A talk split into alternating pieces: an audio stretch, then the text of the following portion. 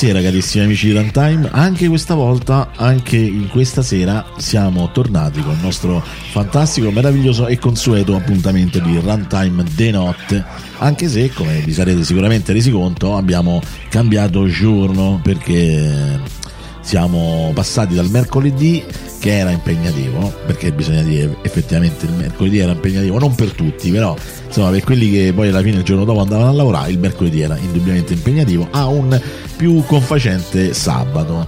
E questo è stato tra l'altro diciamo, una, una scelta democratica imposta da mia moglie. Ciao Michela. Ma io non volevo imporre niente a nessuno comunque, cioè. semplicemente il giorno dopo aver fatto la diretta praticamente parlavo accavallando le parole in pratica, quindi non mi sembrava il caso di continuare. È un infrasettimanale di notte. E anche un infradito di notte che a volte può essere comodo per prendere un po' fresco ai piedi che ci fa sempre bene. Con noi oramai è tradizione, c'è Francesco, lobby frontali. E oramai è tradizione, proprio l'hai detto come oramai, oramai si è accollato. Si è accollato, esatto ma prima torta al cioccolato. La prima torta al cioccolato. e, anche, e, anche, un'altra oramai abitudine che secondo me, secondo me oramai il team stabile di questa trasmissione eh, c'è anche Umberto Parisi. Buonasera a tutti. Il becero videoludico. Ma secondo me è più becero che videoludico. O più videoludico. Più, ma secondo me no, videoludico e becero allo stesso modo. certo. Esatto. che in questo momento è collegato con il cellulare così in via sperimentale perché sta renderizzando il video che vedete domattina, ma poi ce lo dirà più oh. tardi. E, e, c'è anche Leo Vargion. Ciao a tutti, mi sono chiuso nella mia, diciamo così, bar caverna con eh, un po' di vino e niente, non ho mai provato a fare radio così, così tanto in realtà ed è esatto, è un è bel esperimento. È divertente, è divertente perché poi alla fine si parte sempre un po' così in sordina e poi si finisce a parlare di merda perché insomma non so più qua ah, certo, però è, è, è stimolante perché in realtà essendo notte si parla piano eh, c'è qualcosa di terapetico e poi alla fine uno racconta cose che non pensava di voler raccontare e che è la cosa un po' più divertente nel frattempo se avete sentito un rumore strano era Michela che è praticamente esplosa per impedire di starnutire cioè per impedire a se stessa di starnutire sei sopravvissuta? sì sì sono viva perfetto, sì, sì. al perfetto. momento ancora sì allora ragazzi lo ridiciamo un po' per l'ultima volta, siamo reduci da questa grandissima live di 5 ore insomma fatta ieri eh, per la festa del primo maggio eh, e diciamo sancisce un po' la fine di un, di un, periodo, insomma, diciamo così, a quanto pare. Poi, insomma, non è che si è capito ancora bene quello che succede. Eh. Però, però, speriamo, speriamo. Sì. Comunque finisce anche per noi un po', diciamo, un periodo particolare quindi, insomma, durante la prossima settimana cercheremo un po' di fare chiarezza un po' su quello che succederà, su quello che non succederà, però è giusto insomma che poi tutti ritornino alle proprie attività, soprattutto perché ehm, insomma bisogna riprendere un attimo cioè, le redini delle situazioni perché come sapete insomma alla fine sì ci siamo riposati sì abbiamo ma bisogna veramente? Eh bisogna, sì, purtroppo bisogna perché eh, bisogna sopravvivere, altrimenti vendiamo tutto e andiamo a fare l'orto dei pomodori. Che a me Beh, non è male come tutto idea. sommato non mi dispiacerebbe, insomma. Non lo so, tu Francesco ti ci ritrovi con l'orto dei pomodori? Dice però ho studiato tanti anni. Ma perché che ti devo no. portare Francesco? No, però magari anche lui può scegliere. Ma io poi se viene... Allora, io penso, ah, mi sono fatto un'idea, no? Allora, immaginiamo il nostro scenario post-apocalittico, post-Covid, eh, milioni di persone sparite nel nulla e via dicendo. Quindi bisogna riorganizzare le proprie vite perché non esiste più la società per come la conosciamo costituita così, no? E, e io penso, dico ok, sì, andare a fare i pomodori, bene, però mi circonderei di persone che mi aiu- possono aiutare a, so- a, sopravvivere. tipo Francesco è uno di questi, cioè, almeno c'è qualcuno che, che sa fare il pane. le pizze. Esatto. Esatto, almeno c'è qualcuno che sa fare i pasti, capito? No, non è da poco, eh. eh non è da poco, capito? Cioè, eh. se io ti dico, vabbè, posso fare pure il solco per terra, seminare cose, roba del genere, però insomma cioè, ci serve secondo me un, costruire una micro comunità di persone che tu conosci che sanno fare cose e quello è importante soprattutto quando non sai fa un cazzo no? la cosa più importante. Beh, com- come buona parte di noi, se dovessimo rimanere così a cullare l'aria. Ecco, per esempio, che cosa sappiamo fare? Vediamo un po' cosa sappiamo fare. Io sono, sono perfettamente capace di avvitare le lampadine, quello senza dubbio. Poi c'è il fatto di non ci resta che piangere, se non ci sono più lampadine. Esatto. Inventare la lampadina. E vabbè, eh, posso avvitare le candele. Un problema però se le sai solo avvitare perché prima di avvitarle bisognerebbe svitare quella lì quella vecchia esatto. eh, quello lo fa sì. Michela quello l'EMS è specializzato ah, nello okay. svitare ok come i carabinieri praticamente grande. bravo bravo esatto, esatto. È, è, come le 100 lire del giornale e le 100 lire del caffè quali, quali sono le 100 lire del giornale e quelle del caffè? Boh. Vallo a sapere. Che sapete fare? Che sapete fare? Sono curioso di questa cosa. Leo, Leo c'ha la spada, quindi Leo è subito, subito con noi, tranquillo proprio.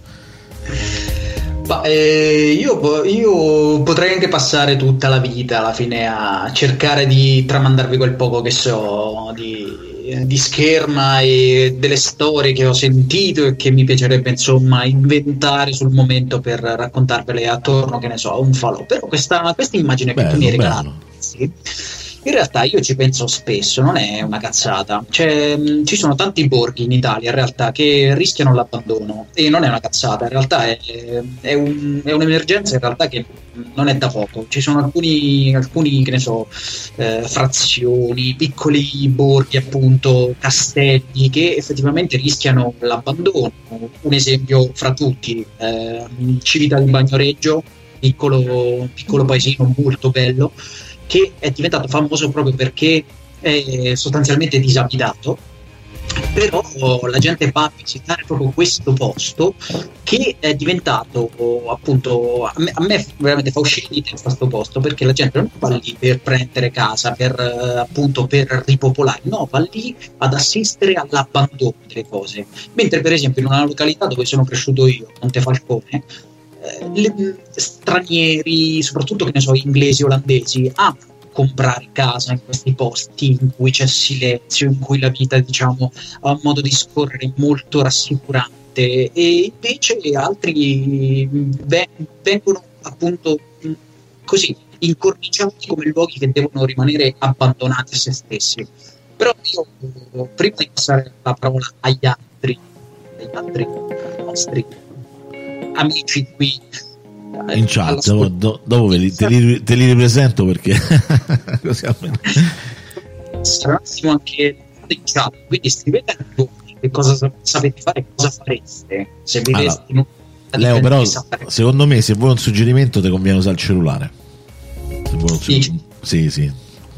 Perché col cellulare vai sì, l'abbiamo perso. Di certo gran lunga meglio. Io sì. cioè, volevo solo aggiungere una cosa riguardo a Civita di Bagnoreggio, che a pochi chilometri da Bagnoreggio eh, alcuni ragazzi, tra, cioè, quest, questa secondo me è una grande idea anche per vivere e per far sopravvivere un, uno dei tanti borghi che poi noi conosciamo bene perché li mm, abbiamo girati spesso, cioè abbiamo amici che vivono lì intorno e mm. anche se lì non ci siamo ancora andati a Sant'Angelo, e, però conosciamo la zona e questo borgo praticamente è stato ri, eh, diciamo così, eh, riportato in vita da alcuni ragazzi che hanno deciso di, di fare dei murales all'interno del paese e, mm, praticamente ispirandosi alle varie fiabe tipo Alice nel Paese delle Meraviglie eccetera.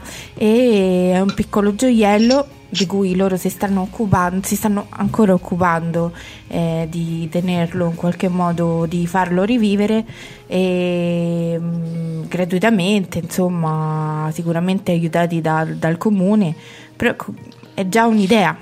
Beh, Sono questa, ragazzi giovani. Questa cosa dei borghi in realtà è un tema molto sentito in Italia. In effetti, Francesco ha aperto un punto abbastanza interessante. Addirittura seguivo su YouTube una volta la storia di una signora argentina che diciamo è andata via dall'Argentina dopo la morte del marito. Lei è molto giovane, è tipo una mezza artistoide o roba del genere. Ha colto l'occasione di un, di un paesino della Sicilia dove praticamente il sindaco vabbè, ha provato tutto, ha praticamente messo in vendita un X numero di case a 1000 euro ma proprio in vendita, eh, non in concessione come si fa per esempio a Matera, nella zona dei Sassi, no? che le famiglie hanno in concessione per 99 anni eh, la casa storica nei Sassi, roba del genere, proprio in vendita. Tanto c'è quelle sono case che se no altrimenti andrebbero.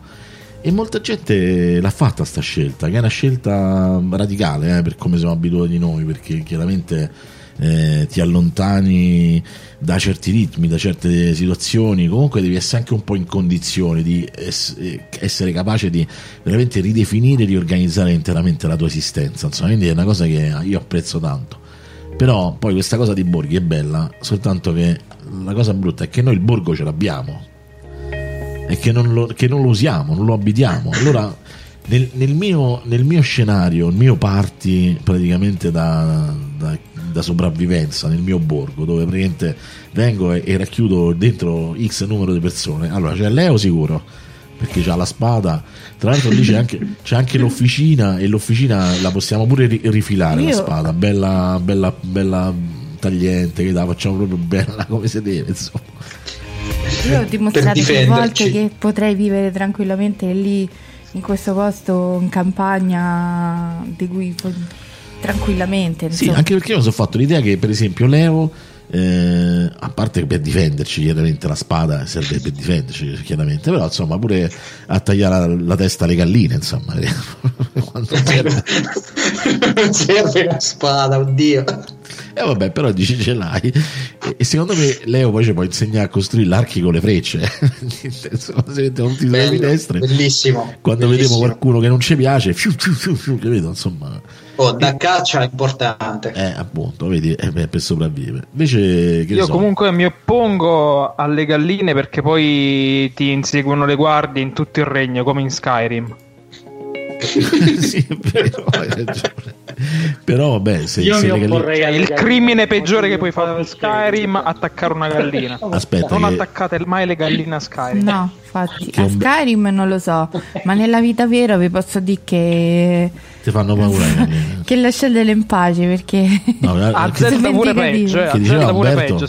ma fate parlare Umberto per favore che stava a dire no no no, no no stavo a dire che per me non posso stare nel tuo borgo perché già, abbiamo, già siamo in disaccordo. Per le povere galline ci stanno le galline ancora. Eh, vabbè però tu devi pure tu devi pure comprendere tu devi pure comprendere che secondo me in una condizione di sopravvivenza post apocalittica insomma bisogna un po' adattarsi. Poi c'è dice io non lo voglio mangiare l'animale. È giusto. Quindi si cucina per chi non vuole mangiare l'animale e per chi, per chi l'animale se lo mangia insomma bisogna pure tenere in considerazione questo. Per esempio c'è il girasole che ha detto ci vengo anch'io perché io so coltivare cioè, oppure posso insegnare agli uomini a coltivare perché giustamente è troppa fatica no? giusto? Vabbè, ma, eh, io, io, io, sono molto interessato però a questa cosa che dice eh. Girasole in realtà. Cioè se anch'io. me lo insegna io imparo volentieri. Anch'io. Non sto scherzando. È vero, anch'io imparo. Anch'io perché comunque ho perso, eh, nonostante cioè, vengo comunque da una famiglia eh, da nonni che comunque gli davo un pezzetto di terra e ci facevano praticamente da mangiare per tutti. E cioè gli davano mangiare pro- terra produceva, producevano cibo per tutti. bello di nonno mangia questo pezzo di terra. E comunque non ho mai imparato l'arte del mestiere insomma quindi Vabbè, ma chi? a pure, fare l'orto. pure mio nonno nel borgo che, di cui parliamo insomma che era tutto suo c'erano tutte devi fare la fattoria tutti gli animali di ogni genere roba del genere cioè, eh, pure io non è che i conigli, cioè, nel senso, ah, belli i conigli, che belli i conigli, a lui arrivava, metteva dentro il sacco, tra, tra, cioè, capito? Cioè, a me, come, come pensi di, di aver, non abbiamo imparato, non, ma forse anche per fortuna da una parte, però dall'altra è vero pure che è come, come che ne so, i pazzi americani che, che vivono la vita educando i loro figli al giorno in cui verrà l'apocalisse, no? Ai prepper. Esatto, però alla fine. Ah, guarda, adesso però può chissà succedere, come eh? stanno. Quelli stanno là e dicono di eh, piano davanti al culo. Davide offre tecnologia in cambio di cibo. Va ah, bene, okay. va bene, la tecnologia quella ci ma servirà. Se, ma se non c'è la corrente. Ma tanto se, Però secondo me Davide può costruire ce la porta, bali- ce la porta lui. No, no, lui costruisce le baliste, secondo me. Mm, Anche mm. perché fa vivere svizi senza tecnologia è come ucciderti. Ma guarda che io sono per, uno che sa firmarti la condanna a morte. Avete, avete il fisioterapista. Ah, ecco, ecco, vedi, vedi, vedi, giusto. Cioè, eh, vedi eh, che il fisioterapista lo trasformi. Ma chi è il fisioterapista? Umberto? Umberto, Umberto. Ah, ok, Umberto. Lo trasformi in semimedico, cioè diventa quello che insomma, oddio, fa male tutto, e lui ti aggiusta, insomma, in qualche maniera. Quindi qua con l'imposizione delle mani. Esatto. anche, anche. Come Divento lo dice. com- sciamano, divento lo sciamano. Quindi tu, beh, che sai fa? Tu, beh, che sai fa? Eh, Io posso, non lo so, posso fare il bardo, nel senso che vi allieto con Ah, ok, musica, racconti no? storie, bello, bello. Racconto storie, posso fare il fisioterapista. Se c'è ancora la corrente, vi posso fare dei videogiochi per passare il tempo. Anche se- Quello- Eh, vabbè, però È purtroppo bello abbiamo poter fare dei videogiochi analogici. dei videogiochi senza la corrente. senza corrente. E quelli pure si possono fare con un po' di ingegno. Alla fine hai visto, no? diciamo Vabbè, che i quelli- I giochetti quelli di plastica che dentro avevano una sorta di vaschetta d'acqua e tu dovevi appunto infilare tipo gli anelli che stavano Esattamente, esattamente. Eh, quello è un proto videogioco. A tutti gli effetti. Bene, Michela, che dicono in chat? Vedo che. Allora, vabbè, ci dicono intanto c'è, che. c'è Davide che sta prendendo un po' i temi. che Ro- Roberto ci dice che gli americani hanno preso i fucili per il covid infatti cioè, io non vorrei, Vabbè, non vorrei ma stare in America parliamo degli americani. Perché se devono rovinare la serata? dici? e, e vabbè a Girasole serve fisioterapista lei eh, ci dice che fare l'orto è bellissimo e ha fatto un castone con permacultura mazza, un, Non sappiamo cosa sia. una comincia- grande gran lavoro insomma. E Davide ci dice che suo nonno e suo zio hanno sempre vissuto in campagna. Galline, conigli, fagiani andavano come se niente fosse. Io non ho imparato nulla non ho nemmeno il coraggio di ammazzare una formica. Ho catturato tutti gli insetti con il bicchiere e li libero altrove anche quelli di cui sono terrorizzato. Anch'io, Oh, anch'io. anima pura. Sono solidale con questa cosa. Guarda, Anche io io sono terrorizzato dai ragni, Anche ma li prendo, Eh. cerco di non ammazzarli, li prendo, sto là, ah, ah, ah. Perché ogni no, ragno io mi incazzo quando li, li ammazzano, mi incazzo qua e dicono: ma, ma chiamate me, li metti in un barattolo, non ci vuole niente a richiuderli e liberarli altrove. Che quello- ma anche gli scarafaggi, c'è gente che non ha pietà degli I scarafaggi. Sherpa là. Scarafaggi. Io penso, che, io penso che alla fine se posso, se posso liberarmene senza fargli del male, perché fargli del male? Ma la realtà è che io quando sono arrivata, io mh, fino ai miei 8-9 anni più o meno, non mi ricordo, noi in realtà vabbè, ci abbiamo sempre avuto un sacco di animali, ma c'avevamo pure una mucca, quindi eh, mi ricordo che mio nonno la mungeva e poi è sparita, secondo me è finita nelle Eh, braciole, però questo non me l'hanno mai detto. Vi racconto la storia di Piccolino.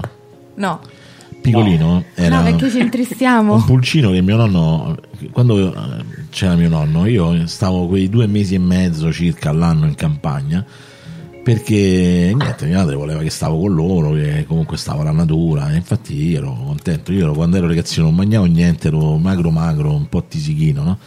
E quando stavo quei due mesi da loro tornavo tutto bello un po' affutellato perché un po' l'aria di campagna, sai, un po' il fatto che poi mia nonna mi, mi faceva mi portava giù per i campi con loro, no? con sto filone di pane, la marmellata, boh, boh, insomma, vabbè, mangiavo come uno scrofalino. E ogni tanto, che ne so, raramente lo faceva mio nonno perché in realtà non, non voleva che noi prendessimo come abitudine il fatto che, che ne so, prendevi l'animaletto e lo davi al ragazzino, che poi il ragazzino lo, lo ignorava, o di solito insomma faceva sempre una brutta fine sto, sto poro piccolino. Quindi una volta è arrivato con sto, con sto burcino, mi ha detto di il burcino, l'ho chiamato piccolino. Poi dopo, un po' di tempo dopo, eh, ero ritornato e praticamente eh, io avevo sta cosa di correre dietro le galline mi piaceva correre dietro le galline perché le galline scappano no? è divertente dai, non c'è niente da fare è una cosa per i ragazzini è divertente e c'era soltanto sto, questo qua che era tipo un galletto che era già cresciuta un po' la, la cristicina no? roba del genere che invece non so una cosa strana è come se mi avessi riconosciuto io non so se poi sono in grado nel senso i che ne so i, i galli le galline insomma di riconoscere però è come se mi avessi riconosciuto, eh, mi è venuto incontro, insomma? E- però non è che si faceva prendere, eh, perché però insomma si avvicinava, insomma, non è che aveva paura come c'erano tutti gli altri. E mi ha fatto effetto questa cosa piccolino piccolino. Piccolino e niente, dice che poi dopo Che buono il pollo, mm, buono. Mm, mm. Era piccolino. Mamma mia Dio, che Mamma cosa orribile. Che Mamma mia. buonanotte ragazzi, è stato bello, è stato intenso. Io ho e-. È un- una storia meravigliosa, in serio. Io Ma io ho pianto per davvero quando, quando ho scoperto che era piccolino. Insomma. C'è Davide Gatti che in una chat eh, ci Parallela. manda, sì, ci manda la foto del pulcino cresciuto, quindi piccolino. È... Piccolino è ancora. da- piccolino vive come Arambe. Ah, vedi, vedi, vedi, pure lui c'aveva il pulcino. Poi pure lui si è. Carambe, cosa hai tirato Secondo me fuori? si è mangiato pure lui. Anche lui ha pianto. Anche bello, lui ha pianto, sì. C'è, vabbè, c'hai- Ma che c'è tristezza. questa Perché foto di Davide Gatti da bambino con i Ray-Ban tipo quelli là Ma de- zio Albert di Che Candy Candy. figo che è. Fantastico. cioè. Che figo. Ma che è. raga, che vedevo da un po' di whisky per, per entrare sì, nel vivo a della me sul situazione? buccettino te devo dire la. Perché sennò fattati, questa- San. sta Io non tristezza non ne questi- ho alcol in casa. non c'hai alcol in casa. Ma io ieri ci ho fatto la diretta di 5 ore con lo stock 84 che fa schifo, eh, però andava bene, scaldava anche la voce, insomma, quindi aiuta. Insomma. Però Ciucca ce, Ma ce vol- toglie. volendo lo stock 84 lo puoi mettere nel serbatoio pure se serve. Ma io sono un serbatoio tutto sommato. Ma no, dai, perché? Poi, poi dopo aver raccontato questa storia da cuore di latta, praticamente, Veramente? del povero piccolino, Povero piccolino. che però piccolino vive in me, quindi è- cioè, c'è una continuità, insomma, tutto questo. Vabbè, dai, scusate, eh, eh, mi faceva ridere perché in realtà veramente ci sono rimasto male poi, perché ero un ragazzino. Cioè, E ci voglio credere. rimasto male. Girasole ha evitato questo dolore probabile del dover eh, uccidere animali. Dice che non ha mai avuto galline perché i miei non volevano ucciderle. Eh beh, vabbè, sì, ma eh, allora, ragazzi, noi dobbiamo sempre contestualizzare. eh. I miei sono nati e morti contadini, i miei nonni, quindi, cioè, nel senso, per loro quella era la loro vita, cioè, non è che hanno Sì, studiato, che, cioè, quindi non, non mi sento di mettere lì a contestare, insomma, il fatto che, che mia nonna, eh, che ne so, sgozzava l'anatra davanti a me, insomma, cioè, per loro era normale, anzi, se tu lo imparavi era...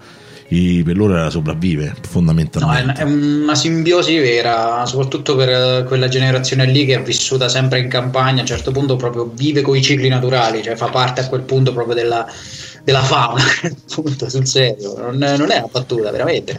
Poi Davide Gatti nelle chat private continua a mandare foto di persone sconosciute. non so chi, non so chi sia. Questi solo per i Patreon. È la mamma, credo. Ah, forse è la mamma, mamma. sì, può essere, sì, può essere. Eh, L'occhio della madre. l'occhio della madre. Ma sì. perché non entra ai gatti? Parla- Perché l'ha spiegato che lui l'altra volta purtroppo... Parla piano. Parla... Eh, lo so, ma evidentemente sono vicine, la stanza è vicina. Poi sai, se c'hai una persona che ha il suono leggero... eh, Se no, può- cioè, per una volta cerca di fare meno il prova in un'altra stanza col telefono e amen. Anche, anche, sì, sì, sul Eh, balcone. però lo- lui, lui non, non ammetterebbe mai questa anomalia del sistema. Proprio eh, eh, errore, errore. No, no, eh, eh. esatto. Ma in realtà uno si adatta, d'altronde stiamo qua. Non è che la qualità generale, insomma, D'altronde sia, io sto col cellulare. appunto, non è che sia così indispensabile, no? nel senso Sì. stiamo qua, basta che ci si sente. Ma di no, dopo una certa Gianluca ora lavorava stasera. no? Sì, sta al lavoro, ho detto viene quando Ah, finisce. Se ce la fa, ci Ah. raggiunge. Ah, ok. Buono, buono. Niente, una storia triste. Raccontate una storia triste legata a un qualcosa che. No, in realtà tipo a più che, Piccolino. più che triste, No. di simile a Piccolino, è che io non facevo del male a nessun animale. Infatti, pure quando mio nonno cercava un complice nell'uccisione dei, dei conigli e cose varie, io gli dicevo sempre vai e io aspetto fuori, tipo, tipo poglia.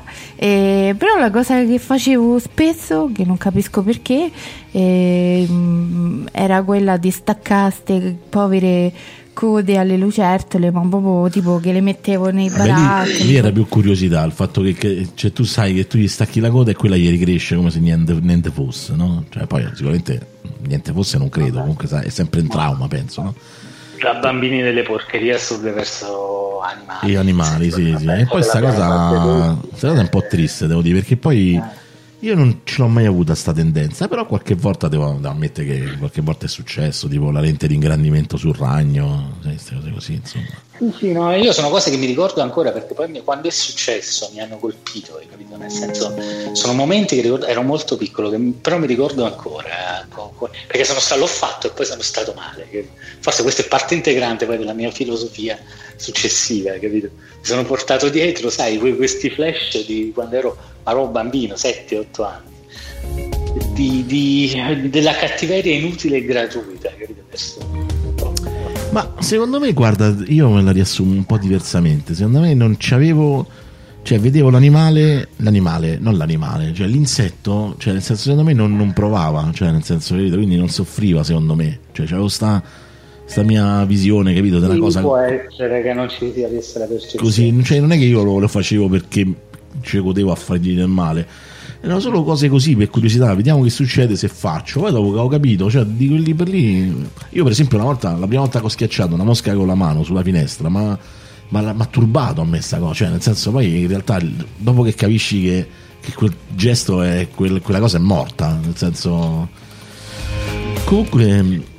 Per esempio, Girasole ci dice chi è che sta a distillare per il borgo della nostra sopravvivenza. Io so, comunque già sto facendo il gioco di ruolo praticamente, cioè nel senso il nostro borgo ognuno Ah, ci, sì. deve, ci deve un ruolo. eh, nel caso di, di post-apocalittico, eh, post-apocalittico sarebbe un tower defense. Esatto, esatto, Esatto. bravo, esatto, esatto. È anche in collina, capito? Quindi è, senso, è facile da difendere un pochino, insomma. Guarda, io non so distillare, ma sono uno di quelli drogati di, di scorrere su Wish praticamente. Ogni tanto mi capita pure il distillatore a prezzi anche piuttosto convenienti. Dire, non nascondo che più, più di una volta ci ho pensato. Ci ho pensato a quel distillatore anche perché amici mi hanno chiesto: ma, ma quando lo facevo lo mistra? Eh, non sarebbe male effettivamente mettersi a fare del moonshine eh, fatto in casa così col rischio che esploda tutto. Un'esperienza, un'esperienza niente male secondo me. Vabbè, comunque, salutiamo anche Giuseppe Pugliese in, eh, in Oh, chat, incredibile. Da quanto non si... Eh, infatti, Eh, fa Si piacere, vede, non no? si mi sente. fa piacere. Ciao Giuseppe. Allora, Non lo invitiamo, se no qui andiamo in overload di, di salernitani. Vabbè, se vuole entrare, se vuole entrare, No, troppi entrare. salernitani, voglio Troppi basta. salernitani. salernitani. Allora, quindi Franci- Francesco, Francesco va in dispensa, giusto? Quindi gestione della dispensa. E eh, Vargion va in armeria, quindi Io faccio anche, faccio anche la rendicontazione, le faccio anche da... Non so, da economista, quelli che tiene le spese, come da economo. Va bene, ok. Il, In quello sono bravo, in quello sono bravo. il, infatti tu- il libro mastro, tiene il libro mastro. eh, Sì. Non so se si chiama così, però. E, ah, invece, ah, vabbè, a, a- a cosa- a- Umberto gli facciamo fa, l'ha detto al buon umore. Proprio a me. Ce lo vedo Eh no, proprio. Umberto, Umberto è healer, scusami, cioè il chierico, fisioterapista. Ah, giusto, il chierico, è vero. Lui, se- lui Con la mia capanna, poi gli- facciamo no, gli facciamo allestire, gli facciamo allestire una specie di. No, come si chiama? Di infermeria, ecco, una piccola infermeria. Una Sì, cosa. ma preparo anche i riti per sacrificare il nemico. Scusate, Bravo, bravo, per bravo. sacrificare il nemico in occasioni del genere. Oppure li curi spura- sputandogli alcol addosso, chiaramente. insomma. E, mm, e invece niente, girasole che gli facciamo fare? Niente, girasole. Girasole ha detto all'orto. Lei pensa, ha detto che lei pensa. Mi ha detto all'orto. Però sa distillare. Io pure posso cucinare, posso... No, a parte vabbè, Francesco cucina. Um, Serve un chimico. Anche, pure Alex, chimico. pure Alex cucina. Davide Maniscalco. Vabbè, a cucinare sappiamo Ah, poi vedi, eh. Girasole ad- assiste il chierico con le erbe e le tisane, giustamente. Eh, suo quindi è già mestiere. morto il povero ferito là. Ci ha spacciato. Ma no, ma Gli cioè, dà un fungo avvelenato. No, ma questo fa bene. come le, le, le nespole che era, le, mm, qualcuno diede a Gualdi a- quando stavamo lì in campagna a casa nostra nelle Marche. Gli, gli diedero da mangiare, come si chiamavano? No, le nespole, qualche cosa del genere. Vabbè, insomma, lui mangiò st- sta cosa eh, presa da, mm, da qualche albero e, mm, e praticamente il giorno dopo è finito in ospedale. Quindi Giustamente, sì, è vero. A- a- a- Davide Gatti fa, fa il maniscalco, il, quartier, il quartiermastro, ti è, ma insomma, cazzo? Bello, Però- no, il- quello, che, sì, quello che costruisce, dai, così Gatti quello- fa il, clos- il custode, si fa il tutto il fare. costruttore, dai, facciamo che ne so, delle palizzate anche. Comunque, raga, io Delle allora, macchine se mi date un morte. cane, se mi date un paio di cani, Oppure il io cane. negli ultimi Diciamo, da per negli il ultimi periodi in cui sono stata lì ho imparato come si addestrano i cani per eh, Ah, trovare il tartufo. Per ammazzare. Esatto. Per, no, per trovare? il tartufo, perché c'è una tartufaglia nel bosco. Quindi ci sono tartufi, ne marche sono anche buoni. Eh, non so, ma in Eh, fase sì, d'apocalisse ma non è che eh, quello rivendere stavo tutto. dicendo. Su sì. Magna- Ma poi dovete. Ma io come. come Michela si dà, si dà il furto di tartufi, che bella questa No, cosa. non è un furto, è nostro No, il in realtà il bosco. tartufo è nostro, però, però non sappiamo trovarlo. Come Infa- sappiamo cercare? Quindi vengono gli altri, lo, lo trovano e ti dicono: Ah, guarda, ho trovato tre tartufi, invece ne hanno trovati 15. In Ma realtà non abbiamo- vita, cioè Eh. per trovare tartufi. Eh, lo so, lo so. Infatti il problema è che quella casa non è solo nostra, è mh, divisa con tutta la famiglia e quindi solo questo ci impedisce di prendere e andare a vivere lì, perché comunque poi si sa come va a finire, no? Queste cose... Poi dopo, durante l'apocalisse, vengono tutti. Invece. No, ma poi i guadagni, quanto hai guadagnato, quanto hai fatto, eh, perché sennò comunque lì c'è, c'è veramente una fonte di vita. E ecco Adriana sa di, di cui stiamo, quello di cui stiamo parlando, quindi avrà capito sicuramente al volo. Salutiamo Adriana intanto. Bene, bene, bene. Sì, quindi si- a caso sui tartufi. Prima si usavano i maiali per, eh, Sì. per andarli a cercare. È vero. Però si mangiava. A proposito dei maiali, io mi ricordo una scena meravigliosa. No, i cani non si addestrano a sbranare la gente mai, cioè non esiste, questa, questa è una cosa che... non Ma ha ragione, perché tu ti devi difendere, mica. Quando arriverà poi eh, la gente che vuole rubare quello che tu hai, perché siamo in una condizione d'apocalisse. Il mio cane eh, lo proteggo, non lo faccio... No, il cane, il cane è No. un'arma, scusa, No. è un'arma. No, non è un'arma. contro.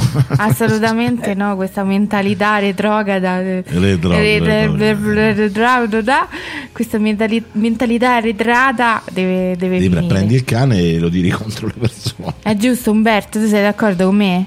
Ma è che me lo dici a fare? Eh. Che me lo dici a fare? Queste persone insensibili. Eh. Io però, io però voglio fare anche il boia.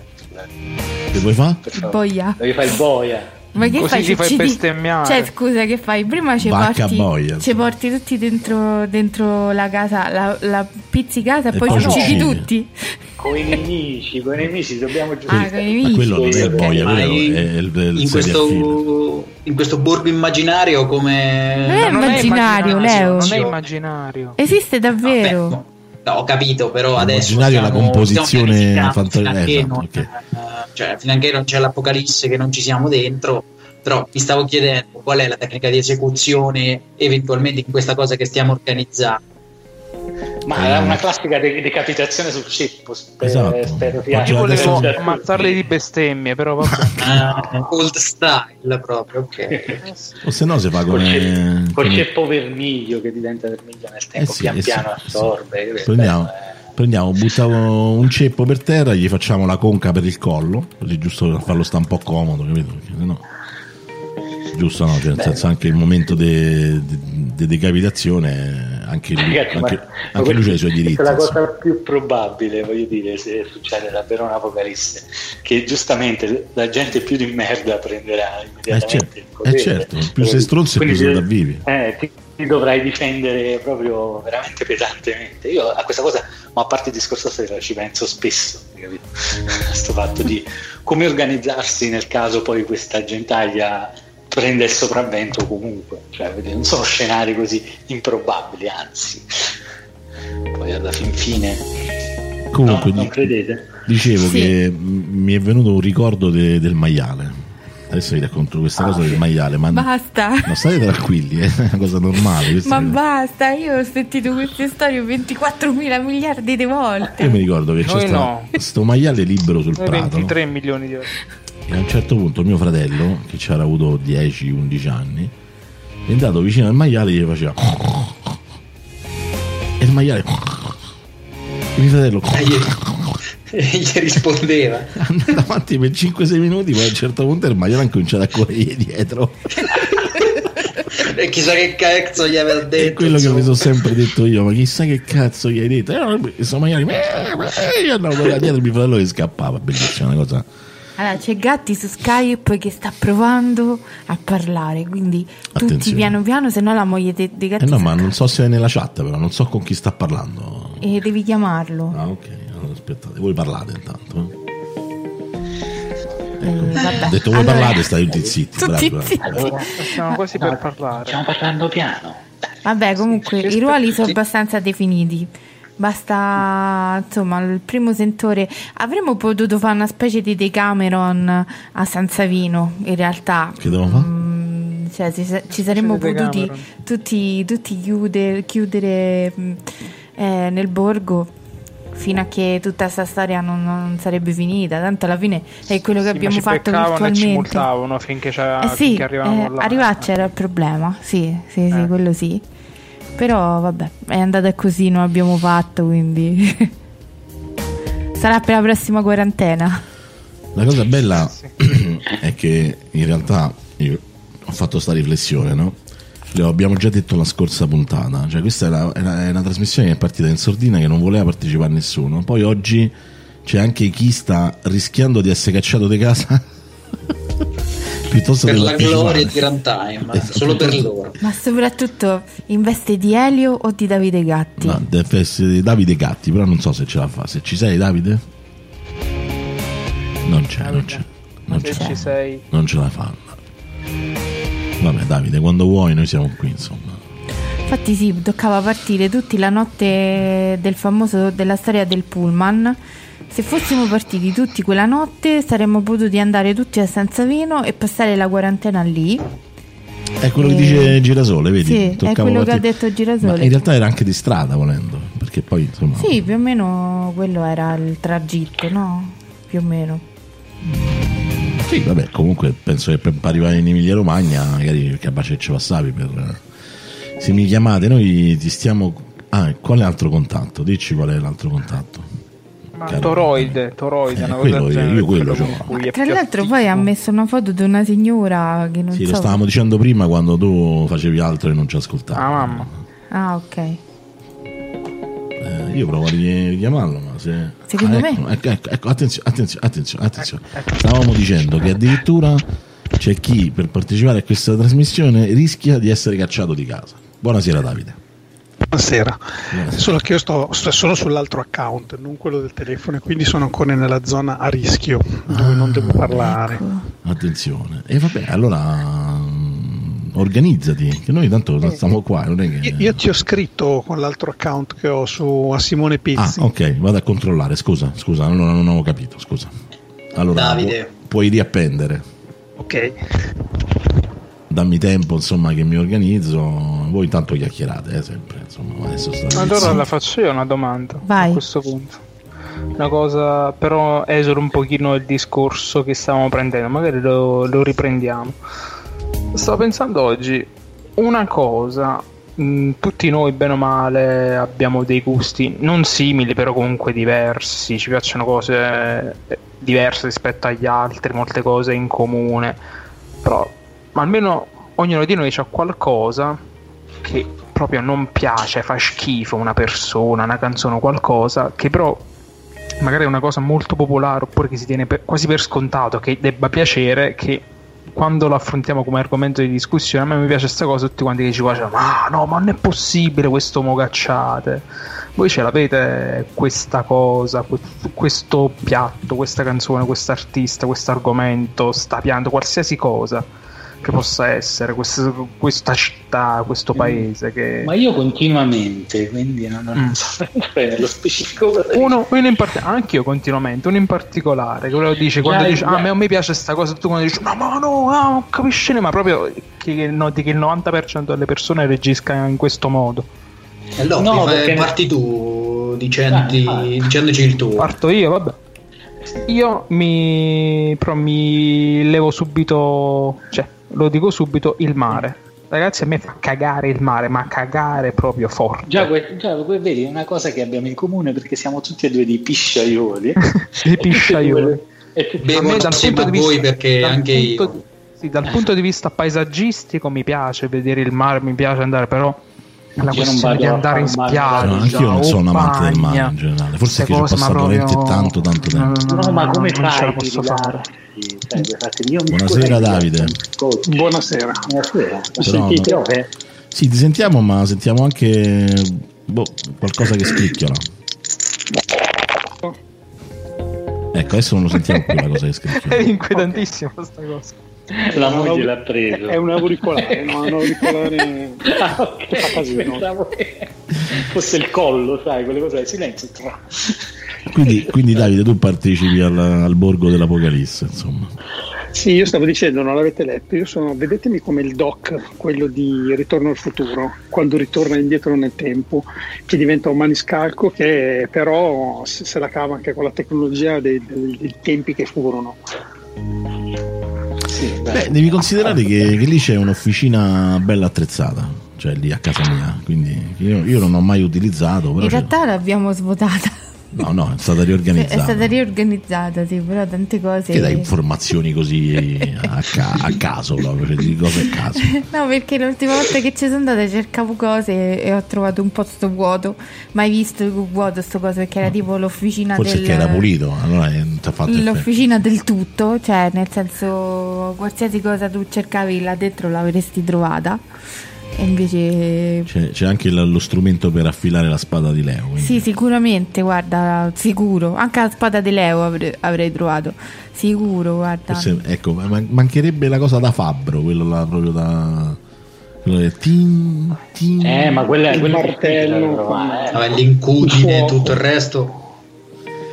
Ma secondo me, guarda, volendo uno si organizza. Non so, non so quanto sia difficile, però veramente trovare quella figura lì credo che sia davvero. Ma ci sono dei pazzi nel mondo che di punto in bianco facevano tutt'altro, si sono messi a fare a fabbrica spada, a fare Mo, le spade non lo so, però io ho... Beh, come c'è pure la trasmissione, quella del reality di quelli che fanno le spade là. No, in realtà conosco dei maniscalchi che comunque lavorano, guadagnano un sacco di soldi, ma mm, non fanno le spade, cioè sicuramente Sì. lavorano soprattutto per i cavalli, Ma però non, non sei entrata nell'ottica, qui non si tratta di guadagnare soldi, qui si tratta di sopravvivere. Stiamo immaginando la nostra sopravvivenza in questo momento. ok. Eh, lo so, ma sai, quando sarà, quando sarà quel momento ci sarà bisogno di ferrare i cavalli e qualcuno ci deve, ci deve essere. Eh, ma ci No, devono essere anche i c'è cavalli. bisogno però. di cavalli. Esatto. Vabbè, i cavalli non prendono, non prendono la- il coronavirus per il momento, Beh, Neanche Sì. il virus zombie. neanche il virus zombie, quindi che rimangono solo loro alla fine. Beh, sì, dici, è più facile trovarli, insomma. Ci si trovano più cavalli che persone. Direi di sì. Beh. Ascolta, volevo, volevo però far dire una cosa che non c'entra, cioè non c'entra niente con quello che stavo dicendo adesso perché volevo ricollegarmi prima, ma a tastiera non ce la facevo. Sul, sul discorso del pulcino famoso, non volevo non Oh, volevo oh, niente di momento, tragico. momento, c'è Gianluca, c'è Gianluca, c'è Gianluca. Ok. C'è Gianluca, Vabbè, vai, vai, vai, vai intanto, Davide. Comunque, la storia del pulcino è che a differenza tua, io l'ho portato a casa, a casa mia, proprio in città, eh, dalla fiera campionaria. Sono andato in fiera campionaria con la scuola, sono tornato a casa con un pulcino e me lo sono portato a casa. E mia madre ha detto: "E che ci facciamo con questo pulcino? Eh, esatto, E, e- e l'ha tenuto- e l'abbiamo tenuto per un sei mesi. Ah. E mia madre gli aveva fatto anche i pannolini apposta perché cagava da tutte le parti. Eh e praticamente e ci eravamo tutti affezionati tutti... e poi ho detto vabbè ormai è diventato grandicello lo portiamo dagli zii Praticamente questa Eh. trasmissione senza Davide Gatti non sarebbe, non sarebbe proprio la stessa. e comunque porti- portalo dallo zio però insieme agli altri pulcini non andava d'accordo stava sempre isolato per i fatti suoi beh, certo, lo, cresciuto. andav- lo andavamo a trovare eccetera eccetera poi un giorno eh, è morto mi hanno detto non c'è più e mia nonna proprio senza pudore proprio fa ma che è morto ce lo siamo mangiati l'altra settimana ma non siete neanche accorti ma come? Eh, vabbè, purtroppo questo penso Comunque, che. Puccino col pannolino resterà nel nostro cuore. Io penso che è successo a molti sta cosa. il pannolino È ragazzi successo, è successo. Vabbè, d'altronde, ragazzi, c'è meglio il pannolino al pulcino che la merda dentro casa. Insomma, aveva il suo, la sua lettiera, aveva la sua roba, ma lui ca- Sì, vabbè, ma non è il gallo, ci ragiona, esatto, non è che stanno lì, non è come i cani o i gatti che sono comunque abituati a, hanno il loro spazio, no? No, cagano dove si trovano le galline. No, puoi addestrare, secondo me puoi comunque addestrarle. Sì. Non so. Sì. ma non- Michela che esperta di addestramento di. No, galline. no, ho visto un documentario, qualcosa del genere, che mm, praticamente parlava del, Oh. del cervello Ciao, della Luca. gallina. Ciao Luca. Luca è un Ciao. mio amico, il mio caro amico, compagno di scherma, tra l'altro. Oh. Ecco qua, un altro forgiatore di spade. Bravo, bravo, porta tutta la Bravo, squadra che, vieni, che ci servono. Luca, tra l'altro, sa fare, sa fare un sacco di cose, ha imparato anche a fare i lavori con il cuoio, quindi niente, eh, sarebbe molto molto utile. Eh, quindi molto utile. E vabbè, niente, Dai, quindi dai. insomma, dai, secondo me sto borgo della sopravvivenza si, si Luca sta... sei stato arruolato, qualsiasi vita tu abbia, mm, cancellala che molto presto verrai assimilato. Esatto, Di- Di una cosa sono contento, che non ci sarà il sushi. esatto.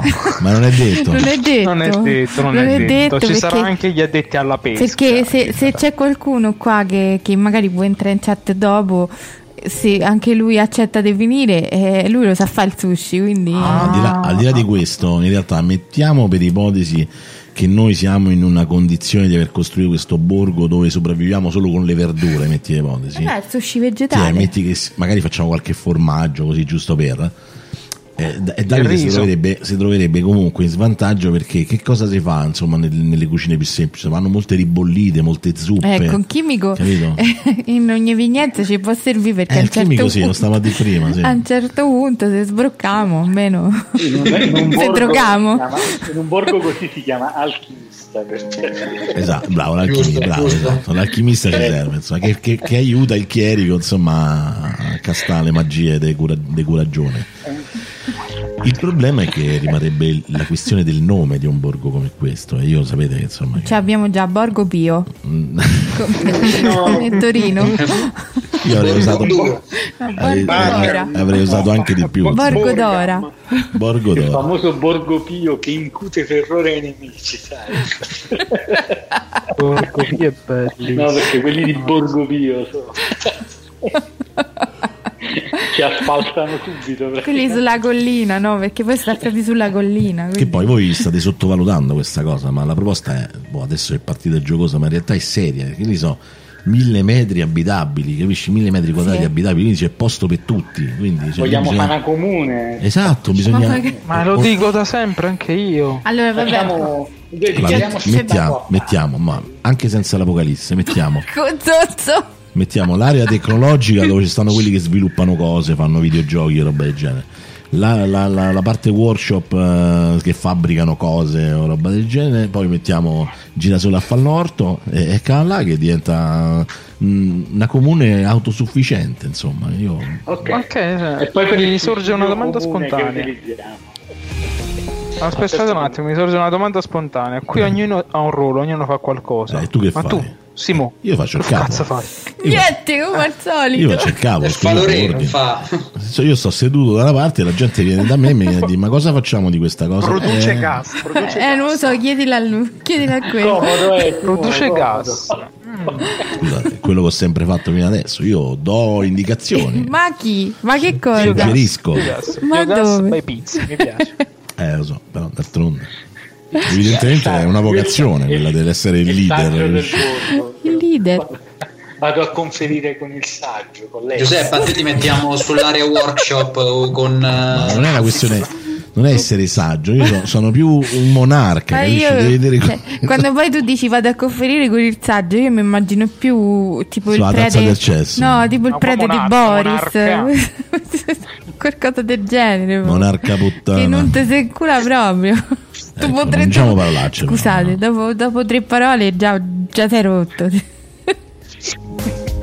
Allora, giustamente, giustamente Gianluca eh, Giuseppe Pugliese ci dice un po' di corrente. E guarda, secondo me, secondo me Davide No, Gatti inventa la ruota per Sì, no, Giuseppe, ok. Sì, sì, sì, facciamo l'angolo server, cinema. server e cinema. Diventa cinema con- senza svago. E perché ci, ci sbagliamo con tante altre Sì, cose? un po' di corrente la, troviamo il modo di farla. no? Borgo. Sarciccia, ma qual è Borgo Sarciccia? Proviamo a vivere senza corrente. Ciao zio Ciao Mischi. Ciao zio Mischi, il tema è Borgo Sarciccia. Durante una fase di ipotetica apocalisse, tutti nel mio borgo di mille metri quadri abitabili e ognuno ci deve un ruolo, però, cioè tutti tranne me, perché lui io metto al borgo. Luca dice bisognerebbe valutare la dimensione della comune in modo tale da ottimizzare il rapporto abitanti produzioni alimentari. Allora, una volta vi ci portiamo, ma comunque ti diciamo che so tipo 10 ettari di terreno e 1000 metri quadri abitati, abitabili con case. Con Guarda, poi adesso ti dico quante gente ci può dormire dentro. Faccio un calcolo Guarda- mentre che voi Guarda, te lo dico io perché l'ultima volta ci sono riuscita a mettere dentro 47 persone. Ma guarda, ma che dici? Al matrimonio? Ma guarda, Sì, sì, 47 persone. la gente ammucchiata, poi la gente si portava quelle. Ah, questa è mia fidanzata, Vabbè, era la quello- cugina. quello che, che va Vabbè, mucchiate io raga, non voglio borgo, sapere. Poi, nel borgo poi li fanno pure ammucchiate perché si trovano un po' allo stato Ma- brado, è anche normale.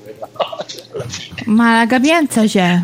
C'aveva 50 anche, persone. c'aveva anche il cesso esterno, eh, volendo. Esatto, chi è, 50 chi è che si occupa dello smaltimento rifiuti La in natura. generi? Ah, esatto, Guarda, esatto. ci abbiamo le fogne e finché ce le lasciano tenemocele. Poi dopo se ce le levano... Poi se se- si attoppano si usa la natura, c'è tanta natura lì.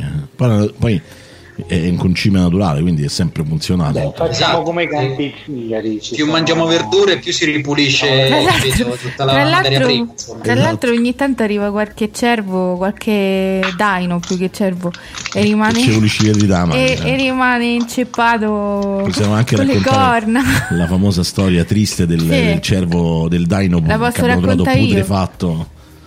Ma Sì, l'abbiamo trovato putrefa- putrefatto, quasi interamente putrefatto, perché sentivamo una puzza assurda, però pensavamo che il vicino di, di di- insomma, dall'altra No, parte della collina, vicino, però. dall'altra parte della collina avesse portato i maiali, però sta puzza arrivava tipo vento, cioè una ventata di puzza.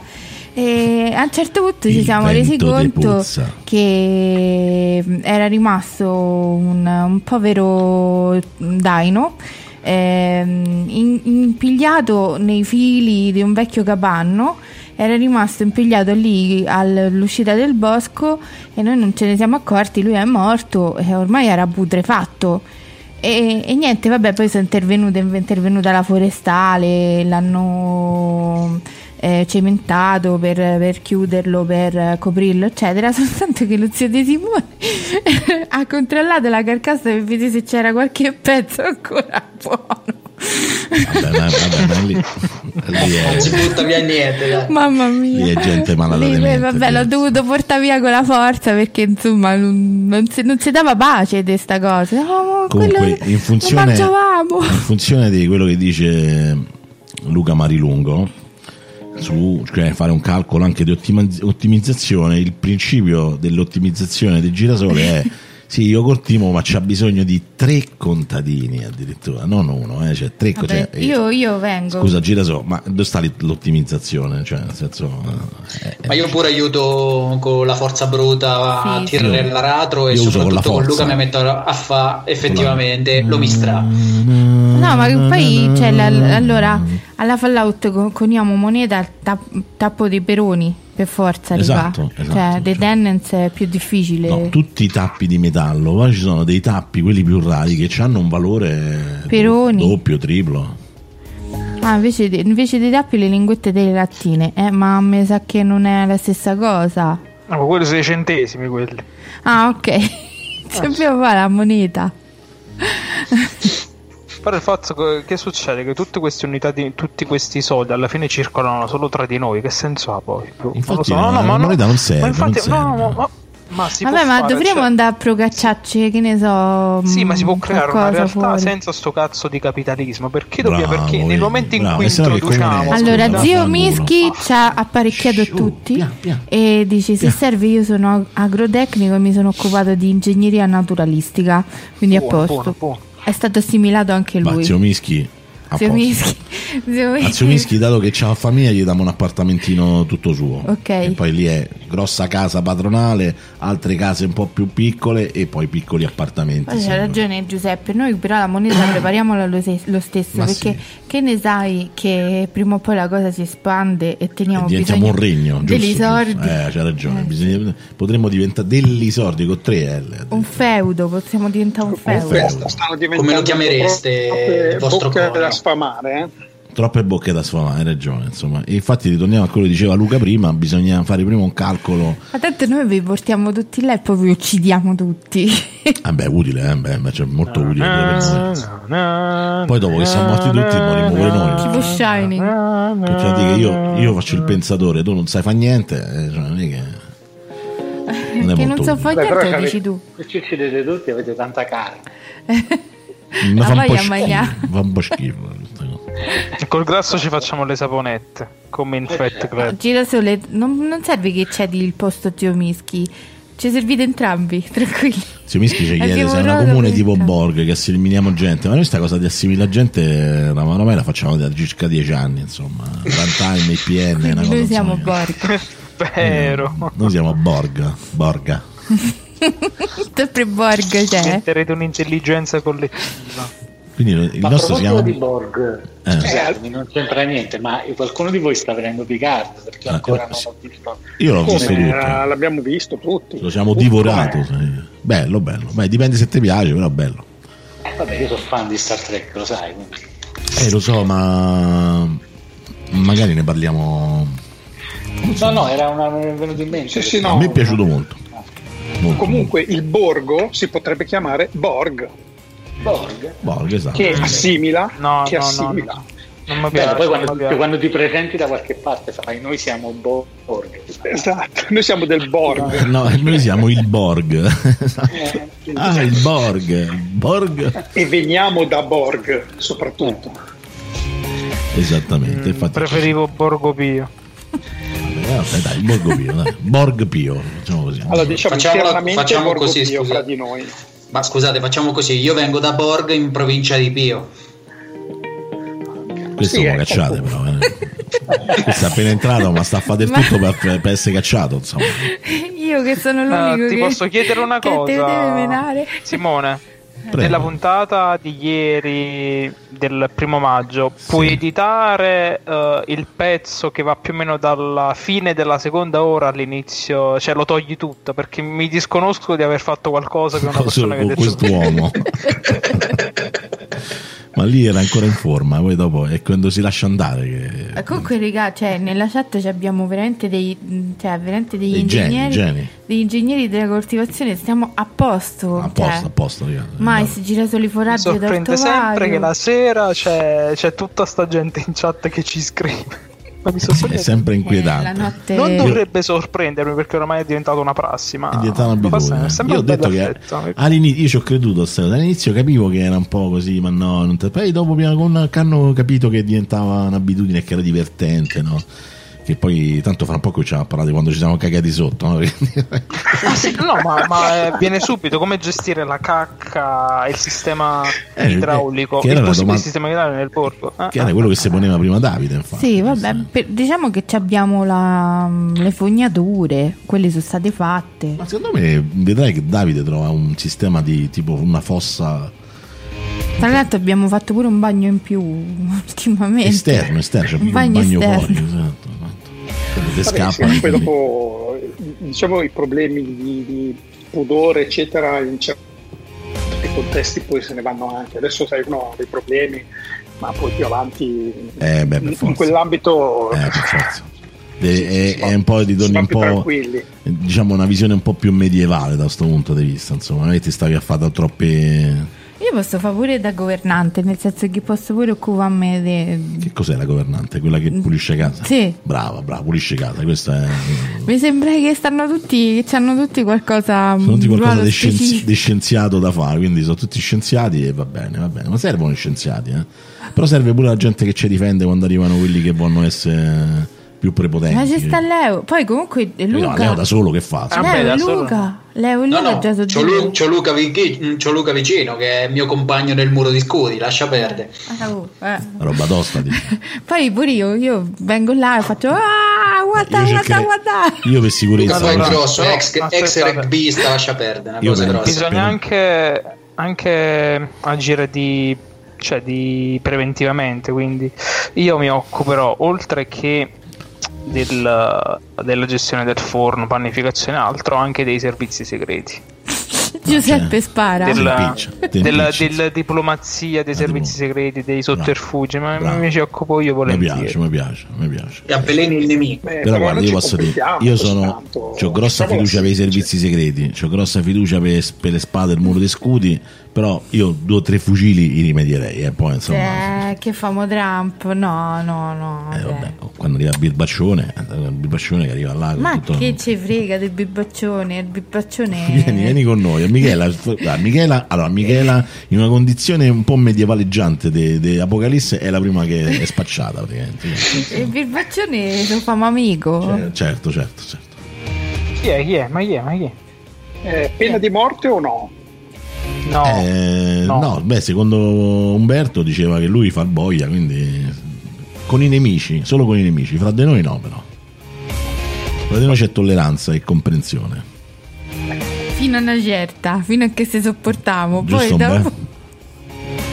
Umberto? Umberto? Umberto è uscito e sta rientrando con, eh, con il PC, aveva Ah, scritto. ok.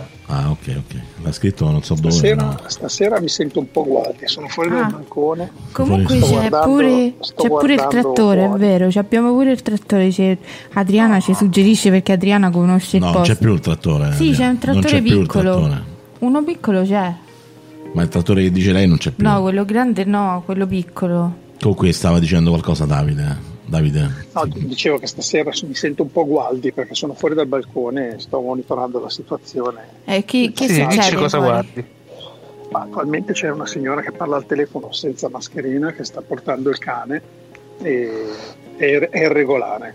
Strillagli, strillagli. Signor! più- Guarda, se, più se vedi anche sta- Gualdi inizio davvero a preoccuparmi a credere nella distorsione spazio-temporale. o se, se riesci a vedere strada. anche Gualdi, riesci a vedere anche me poi. La signora è. Gualdi. Scusate. Che tu pure stai fuori, No, faccio- no, scusa, fermi tutti, stop, stop. Ma lo sentite Davide quando No, parla? no. No, sentite, Io perché sì. gli, parla- gli parlate regolarmente sopra, non so per quale ragione, insomma. Perché non sentiamo. Davide, Mi sentite? sì, ti sentiamo. Sì. Però ti parlano Sì. sopra, non so Sì. perché. Non so. Cosa guardi? Abbiamo dei Davide. ritardi forse. No, non lo so, non lo so, però magari... Dicevamo, anche Francesco sta fuori? No, no, non sto Oltre fuori come non, interazione. non c'ho neanche la vedetta stasera che è di turno. Quindi. Ok. Cosa gualdi? Va bene. Allora io direi che possiamo passare da questo immaginario eh, diciamo futuristico, fantascientifico, post-apocalittico a qualcosa di un po' più un po' più pratico. Magari ci ritorniamo su questo tema nelle prossime puntate, eh, perché anzi lo pot- potrebbe diventare una sorta di eh, live motive, diciamo di, di- di parte antologica di questo nostro programma. Sì, come Eh. i videogiochi, quelli che sai, tu cominci a costruire, metti la fucina, cominci a creare un Esatto. piccolo orto e man mano Bravo. cresce, cresce. Però con Ray Tracing. Bravo, correre tre, sì, certo, chiaro, certo, per forza. ecco. Ma è come Farm Simulator praticamente. Sì, esatto, tutti quelli Oppure così. Medieval Farm Simulator, famo così, almeno se tu tutti po'. Arkham Simulator. Barkham Simulator. Borgo Bio Simulator. Simulator, va bene. Esatto. La domanda che faccio a tutti è una domanda molto molto semplice. Ma a voi la notte vi piace? Partiamo da Davide, va? La notte, la notte, certo che piace la notte. La notte è stata, è stata la mia compagna per tanti anni il- nel, nel poter fare quelle cose che di giorno non sarei, sarei mai riuscito a fare. E ho avuto la fortuna di, di riuscire a farle di notte, perché c'è molta gente che la notte magari dorme anche. eh. Perché dovrebbe E essere così. dovrebbe essere così, però io praticamente ci ho fatto 20 anni come secondo lavoro di notte, senza contare quello anche da- già da ragazzino, già da quando avevo 12-13 anni, praticamente io ero attaccato, non so, Comodo 64, e mi attaccavo e stavo lì fino alle 3, alle 4 e poi vabbè, volevi vedere Star Trek? TNG o TOS? Dovevi vederteli di notte. Eh, certo. Non è che c'era, non è che c'era molta alternativa. Era la mia compagna alla TV con Star Trek oppure qualche, qualche trasmissione dove si vedeva qualche tetta così ogni tanto. E, e intanto io armeggiavo, facevo, scoprivo. E la notte sono stati momenti in cui veramente dove dove con la mente praticamente libera, silenzio, nessuno che ti disturba, nessun rumore, sei, sei da solo, isolato nel mondo, eh, sono momenti anche dove la creatività ha momenti dove esplodono proprio, dove senza rendertene conto tu crei delle cose che siano anche eh, brani musicali, piuttosto che siano anche eh, circuiti elettronici, di qualsiasi ambito. Eh, la notte è stata quella che mi ha dato veramente dei momenti di, di creatività incredibili. E ho un bel ricordo di, di tante notti, adesso non me lo posso più permettere perché l'età, insomma, eh, si riesce qualche notte, ma non sei tutte. Ve- sei vecchio.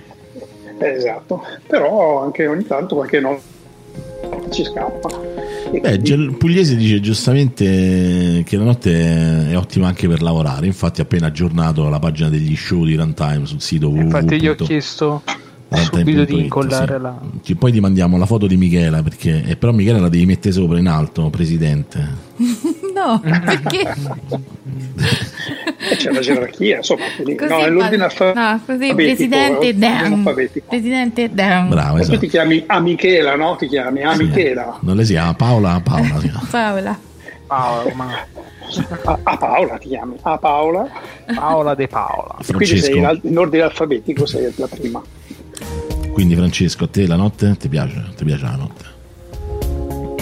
La notte mi piace, non so mh, dire se mi piace in special modo rispetto al giorno, però sì, ha quel sapore particolare la notte. Io forse non sono particolarmente nottambulo, tranne quando c'è una scadenza da rispettare e le meglio cose le, le faccio di notte, proprio a ridosso della scadenza. Cosa? No, dico, sei più un mattinambulo. Sì, più più, sì, più mattinambulo, mi svegliare 5 e mezza, 6. Non ci sto riuscendo tanto dal lockdown, però già che mi sto riuscendo di nuovo a svegliare alle 7 e tante, perché soprattutto le prime settimane non ci sono riuscito sempre.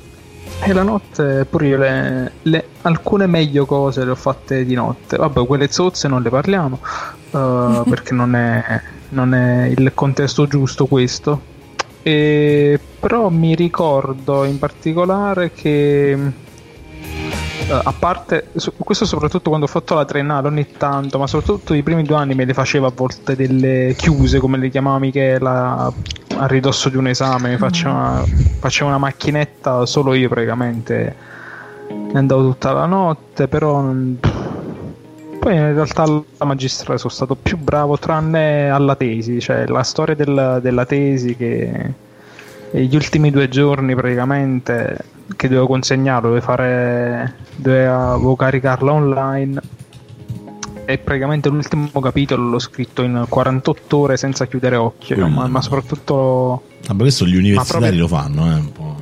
Queste, ma, pro- sì, ma proprio sì, il sì. mio organismo era andato proprio in, in modalità adrenalina pura. Sì, Beh, praticamente, ma non sei? Per... Uh, mi sentite? Sì, ti sentiamo. Sì. E mi ricordo eh, di aver passato due notti insonni nella cucina della, del, di dove abitavo a scrivere la tesi e mi ricordo che ascoltavo come colonna sonora tipo la, la colonna sonora di The Witcher 3 non tanto a ripetizione, ah, abbastanza a ripetizione. Sì, tante erano 3-4 ore di musica, prendevi e la rimettevi, quello oppure tipo Skyrim, altra roba un pochino più rilassante. Eh, sono dei bei ricordi, pure mi ricordo quando feci l'upload finalmente che la prof l'aveva pure corretto, sì sì, a posto, posto mi addormentai, ma tipo uno pensa poi avrei dormito due giorni filati, invece no, ho fatto la solita 6-7 ore e di nuovo pronto per ripartire. Però, ma ricordo ancora che praticamente staccai tutto. Stacca tutto. E mi ci misi solo, e mi misi solo a scrivere sta cazzo di tesi. Quindi vabbè, non sei particolarmente l'uomo ispirato dalla notte, diciamo così, insomma, questo è... non no, può essere così per tutti, eh, però... No, invece proprio se, nel senso che non capita che spesso che sono sveglio di notte per fare mm-hmm. roba, più che mm-hmm. altro per fare robe a volte sono sveglio di notte. Mm. E ci ho concluso delle belle robe di notte. Ma, tipo? Secondo me non lo vuoi sapere. Eh, Infatti no, io sapevo.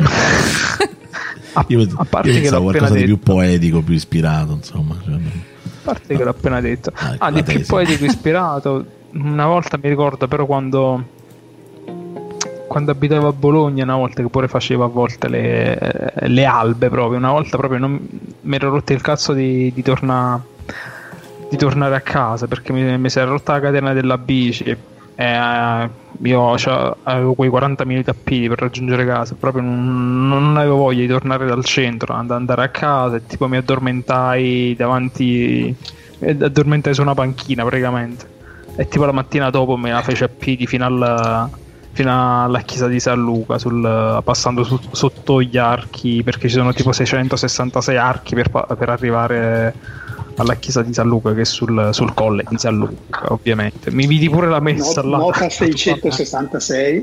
sono 666 e infatti mi aspettavo cosa succede qualcosa appena passo il 666 non è successo niente Ok, Umberto, ti piace la notte a te? E là.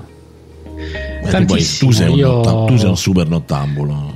Sì, sì, assolutamente. Eh, è una vita che molte delle mie cose le faccio di notte, quindi sì, assolutamente. Cioè, ho imparato a programmare di notte, ho fatto il videogioco di notte, ho studiato di notte. Eh, però non, non è- non c'è da dire che mi sveglio a luna, però, eh, cioè, io dormo poco e poi crollo a un certo punto. quindi, sai, non faccio quei cicli strani. A volte non dormo proprio e poi a un certo punto muoio perché non ce la faccio più. Quando ero, quando ero giovane invece andavo a ruota libera, sai, un giorno non dormivi tranquillo, si va a letto la notte dopo. Sì, sì, anch'io comunque eh, qua- quando ero ragazzetto, più ragazzo, insomma, la notte era il momento meglio assai proprio. Producevi, realizzavi, eri ispirato, facevi un sacco di cose, insomma. La notte, Esatto, esatto. la notte, la notte è un momento particolare perché i ritmi, i silenzi, un po'. E così, insomma, vabbè. Michela, tu invece la notte?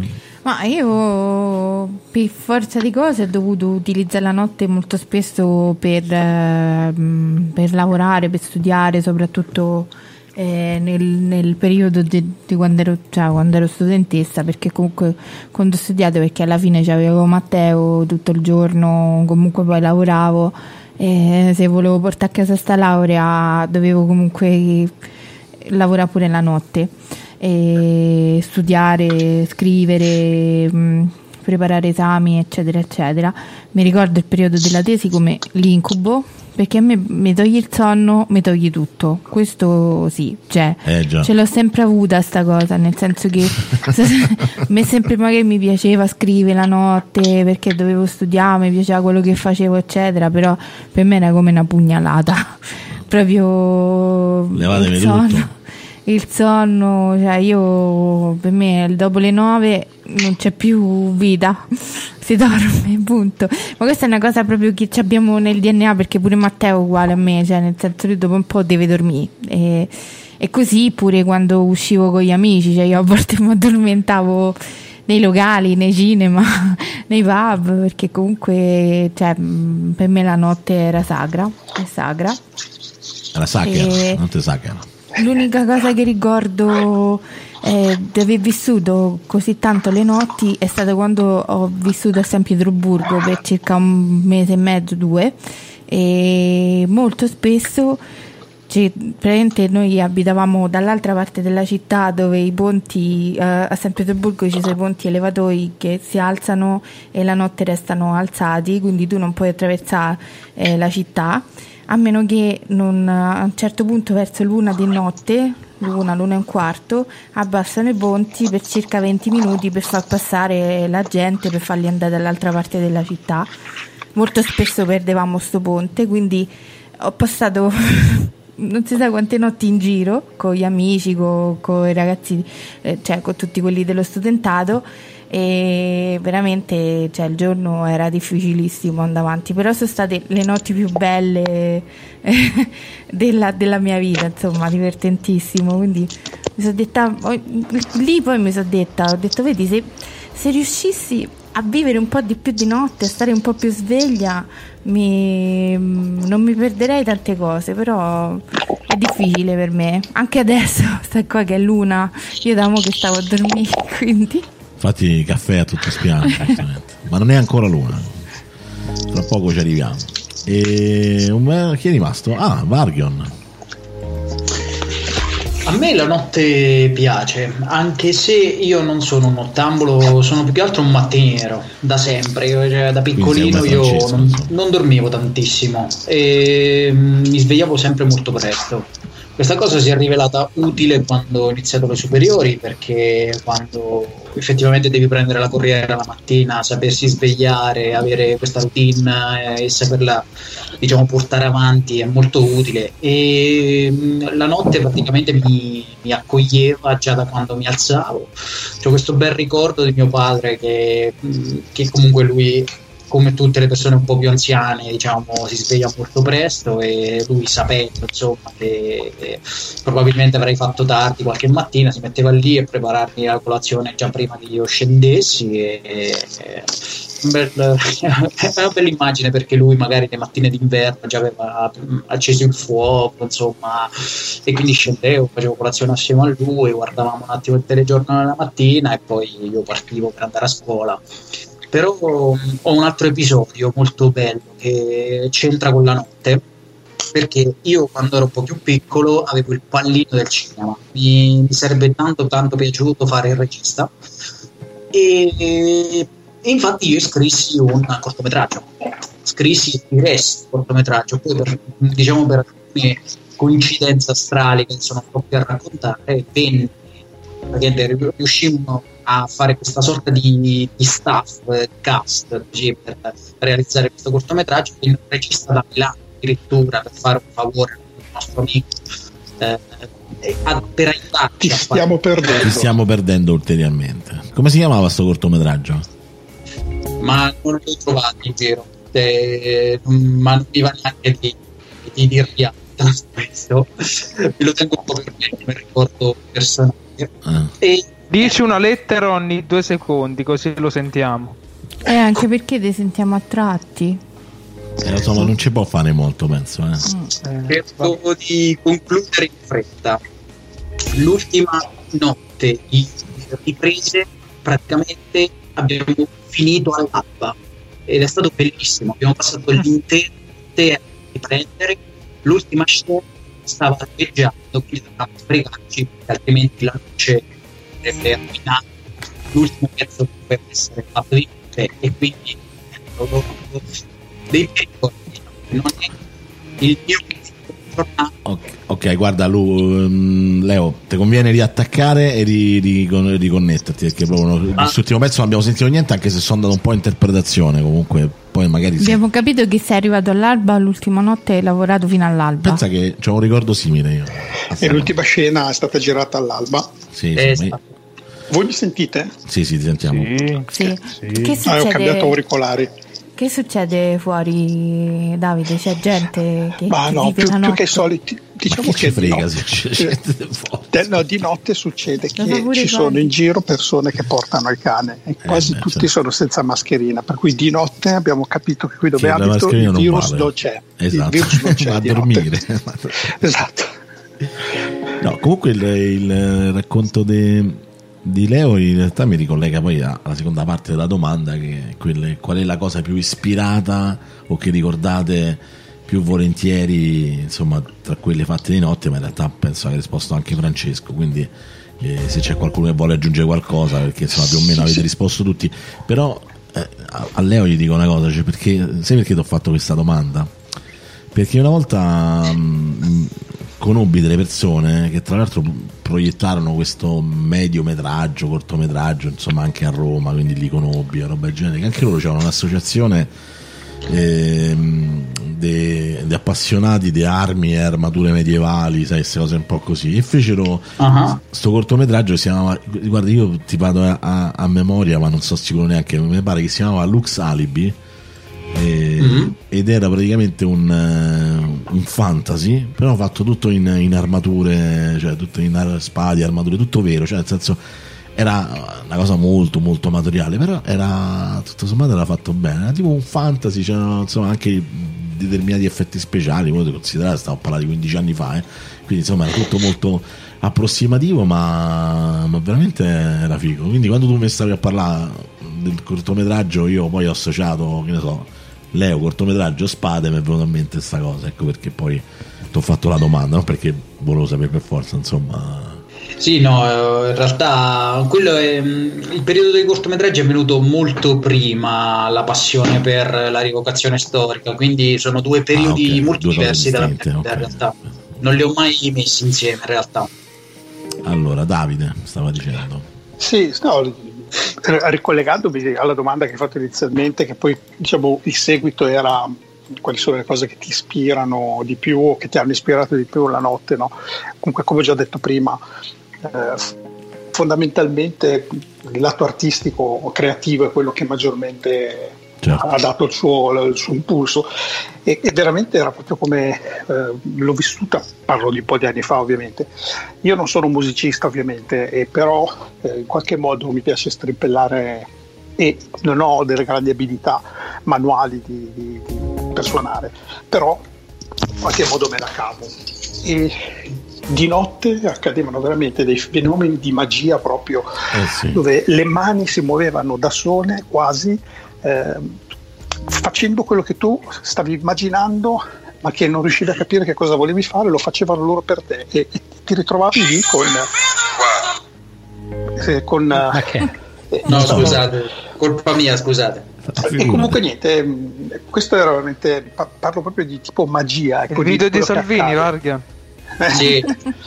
per esempio, un'altra cosa, un esempio pratico è proprio questo molto recente, proprio recentissimo, se non di due o tre giorni fa, compleanno di Carlo Sant'Agostino, che ho scoperto il suo compleanno praticamente a luna di notte quando vedo che tutti fanno auguri, auguri. Avevamo registrato la live di Pitfall quella sera e praticamente intorno a luna vedo che è il suo compleanno.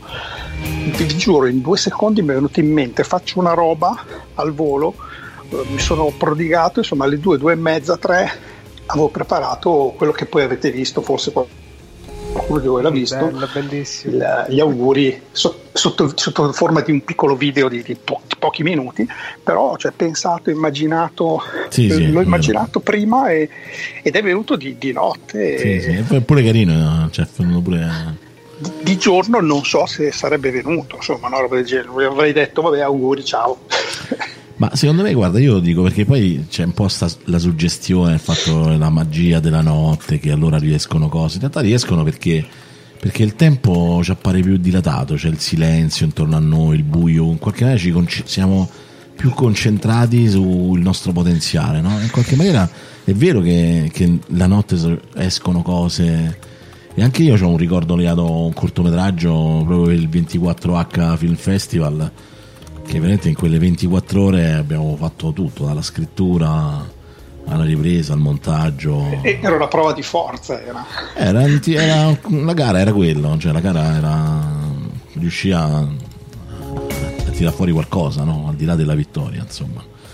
Però in 24 e, ore. In 24 ore, sì. Poi dopo c'è stato, adesso l'hanno fatte varie edizioni, varie, c'è il 48 ore, il 24 il 128, il 60.000. Però, Io insomma, anche in quell'occasione li seguivo, ma dormivo tipo in macchina o su un divano. Guidavo. Aspettavo da qualche parte, appoggiata da qualche parte. Tu, tu non lo sai, ma quel cortometraggio che lui ha fatto era di una ragazza che dormiva sempre dappertutto. Esatto, il cortometraggio era tutto così, era in realtà quelli che abbiamo, che, a cui ho partecipato, quello a cui ho partecipato ehm, erano pure in parecchi da quello che mi ricordo, insomma, era una bella squadra e io mi chiedevo ma come fanno? Poi comunque più o meno tutti hanno dormito un po', almeno qualche ora. Ma c'è una persona su tutte, il nostro amico Michele, che lui non ha dormito neanche 20 minuti Eh, ma lì l'adrenalina è una droga, cioè è, è, è, come una droga, la, la voglia di, di, l'entusiasmo, la voglia di emergere, la voglia di crescere, la voglia di scoprire, è come una droga praticamente. Vedo, non hai bisogno un, neanche di bere il caffè. C'è un messaggio di girasole in chat sì. Eh, appassionato. Molto bello, sì. Io mi ricordo un giorno in vacanza a Giannutri, a Giannutri, stavo con le mie amiche, ci siamo svegliate e messe a fare colazione all'aperto sul terrazzo della casa dove eravamo. Abbiamo iniziato a parlare a colazione alle 10 e siamo andati avanti fino alle 2 di notte, sedute sullo stesso tavolo. Dopodiché ci siamo spostati, siamo andati sulla scogliera e abbiamo fatto alba, sempre a parlare. E bello, bello veramente. E, anche... A me mancano esperienze così, devo dire. Guarda, io questa cosa mi ricorda eh, la mia migliore amica che vive in Irlanda e abita in un paesino che sta praticamente a ridosso del mare. E, noi puntualmente tutte le mattine tipo alle quattro e mezza quando sto là verso le quattro e mezza mi, mi strattono mi sveglia andiamo c'è l'albo andiamo andiamo. E, bello bello bello veramente. Eh, diciamo che grandi amicizie grandi amori ma anche grandi amicizie sono nate di notte insomma o si sono consolidate magari durante la notte perché la notte è come questa trasmissione no? tu stai lì e stai seduto magari in un posto vicino al mare a chiacchierare e poi ti accorgi che sono passate le ore e... È vero, è vero. Eh, no, a me però il mare di sera piace, no. Francesco. Quando se ne vanno I tutti. falò mi piacevano, è il mare di giorno che non mi Pure a me. Pure a me, i falò Soprattutto sì. c'era qualcuno che suonava la chitarra.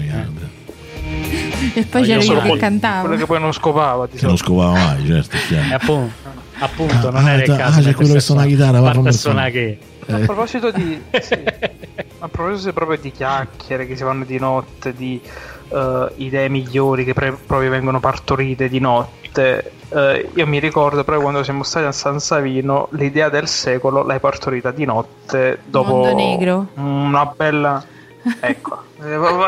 Come rovini tutta la magia eh, vabbè, ma infatti non ce la porto più. Basta vabbè io no, vado a dormire. La cacciamo E racconta, racconta, che io non manco me lo ricordo, quindi mi fa piacere che racconti. No, no, no, eh, or- ormai, ormai, non ha più senso raccontarlo.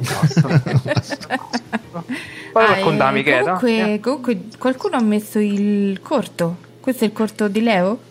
Brain Rising? No, è di, di Giuseppe. Ah, ok. Allora, Io invece ho, ho, fatto il video commemorativo del genitiliaco di, di Sant'Agostino che ha realizzato nottetempo il nostro Gatti. Dai, racconta Mondo Negro che se no mi fate sentire in colpa, poi sta tutto il giorno. Era mai, eh, Dan non l'hai fatto, quindi... Io di notte, una notte, ubriachi di Assenzio, dentro a un pub di un nostro amico ad Albano Laziale, ho scritto il sonetto che nessuno potrà mai più leggere e che forse è meglio così. del quale non posso neanche dire il titolo perché addirittura. Eh no non neanche il titolo posso dire. Ma non puoi non, non lo posso lo perché no me lo ricordo però non insomma voglio dire vabbè cosa, però non puoi mettere tirare cosa penserebbe di me la gente sapendo eh lo so lo so però in realtà è e anch'io ho fatto delle cose che ma perché, ma perché è greve o è perché è personale no no, no no, no, no, non è una questione beh sentito era sentito però non era personale era questo che siano bestemmie. Era, esatto, era più una blasfemo. diciamo. Allora, intanto vi, vi, vi, scusate, vi interrompo perché nella chat intanto arriva da Stella Petrucci che ho no, visto che era sveglia e quindi gli ho, mandato, gli ho, mandato, il link perché ho visto che stava in pieno fermento musicale. Quindi... Stella, ma devi andare a dormire, Stella, è ora di andare a dormire. E poi Giuseppe ci dice un, tra- un trailer di una cosa mai uscita, la sceneggiatura sta ancora nel mio git personale a prendere polvere. Giuseppe, c'è sempre tempo. Tra- tranquillo Giuseppe, io sono stato il maestro di un progetto che è andato avanti per due anni c'era un forum di lavoro, c'era un sito gigantesco, migliaia di visualizzazioni, un sacco di gente dietro, c'erano i trailer, c'era tutto, c'era una sceneggiatura che era immensa praticamente e, e, e tutto c'è, tutto tranne il film chiaramente, quindi è, è una cosa che, che condivido Ma quello con te. è il film, quello è, infatti, è, infatti è una storia che ho raccontato forse soltanto una volta in podcast, magari agli amici magari ho raccontato varie, però una volta mi sa ci voglio fare una mia puntata perché è, è strano quello che si è creato all'interno de, di quella situazione, cioè nel senso il fatto di aver costruito questo universo che alla fine, cioè il, la storia si chiamava Tubo N403 dell'amico Cristian Spaccaparecchio e alla fine era veramente diventato un tubo nel quale c'eravamo tutti rifugiati praticamente, no? E quindi ecco, devo dire come, come esperienza è stata, stata, molto particolare. Anche quelle sono quelle cose che nascono di notte, se qualcuno poi la smette di andare a sciare durante la diretta magari. Questa, questa esperienza che hai raccontato mi ricorda un po' in maniera giustamente ridimensionata il, il Dune di Jodorowsky che doveva produrre lui. Non so se avete mai visto il documentario sul Dune che doveva fare lui. Mm, no, però c'era quel film, quello su Don Quixote pure che... No, boh, che alla fine l'ha fatto, però Lost in La Mancia, però eh. stiamo parlando di, di Terry Gilliam. No, se mai visto il documentario su. perché lo sai che Dune prima lo doveva fare Jodorowsky, che si era spinta. Ha contattato un casino di artisti, tra cui Giger, cioè quelli che ha fatto praticamente il design di Alien. Uh, mo, no, uh, cioè praticamente ha creato un team, un dream team perfetto, però comunque a livello di finanziamenti di roba non ce l'ha fatta, ah. è rimasto sempre il suo. Però alla fine tutti questi tutte quelle idee alla fine sono, sono diventati parte scusa non c'è cose, scusa esempio, chi è che sta a fare il meccanico smettete scusate si sente un casino sotto stai sentendo la macchina No, però sente cric crack, cric, gente che smanetta con Qualcuno qualsiasi cosa. Insomma, non so cosa sia. Forse è da, sono Davide. Sul balcone, sono sul Beh. balcone. Quindi è Umberto. Monitoraggio. No, no, io sono fermo. Ah, la notte infinita di non ritorno immobile. dal concerto bellissimo degli U2 all'aeroporto dell'Urbe. Che incubo, che incubo quella strada. Cioè, la Salaria era un parcheggio. Cioè, raga, non si è mai vista una cosa del genere. Adriana boh, mi ha ricordato un, un vero incubo. Vabbè, chi è, che non, chi è che non ha finito di dire qual è la cosa più ispirata fatta di notte? Perché Umberto mi sa forse. Eh, no, la cosa più ispirata è ho fatto tanti pezzi di notte, quindi uno specifico non c'è. Ti posso dire che le composizioni del primo prodotto registrato in studio sono state praticamente fatte interamente di notte perché c'è, c'è anche un- per ricollegarmi a Davide c'è anche un motivo fisico a questa cosa nel senso che dopo, dopo una giornata di movimento la notte le mani veramente volano rispetto al giorno Che, che- che potrebbe anche Quando significare da schiaffoni a destra a manca questo. eh, però. no no volano sullo strumento No, sullo strumento intendevo. Ah, noi sganassoni. Sì, sì. No, no, allora, sganassoni. allora va bene, va bene, te lo concediamo. E comunque è vero, io forse non, non lo sapete, ma nella mia infanzia, nella mia infanzia, quando avevo 20 anni, ho lavorato per Ah, due faccia tre. sì, per me ormai è diventata Un'infanzia molto lunga. Vabbè, insomma, quando avevo 26 anni, to, all'incirca, ho lavorato per 5 anni in uno studio di registrazione come tecnico, mh, ma per l'assistenza tecnica, non, non, non musicista o non a livello musicale. E questo studio lavorava di brutto di notte perché i musicisti importanti, eh, Fiozzanotti, gente Rosso Ramazzotti, tutta questa gente qua suonavano di notte, sa cazzo com'era, e il fonico, che era il mio amico, che era quello che aveva lo studio, ogni tanto mi chiamava tipo alle tre dicendo Davide so che l'orario è un po' così però si è fermata una macchina qui c'è bisogno se vieni. E vieni vieni vai no? Perché facevo assistenza per cui anche di notte dovevo andare là. E ti ricordo che c'era una notte che gli ho detto io non ce la faccio più sto morendo.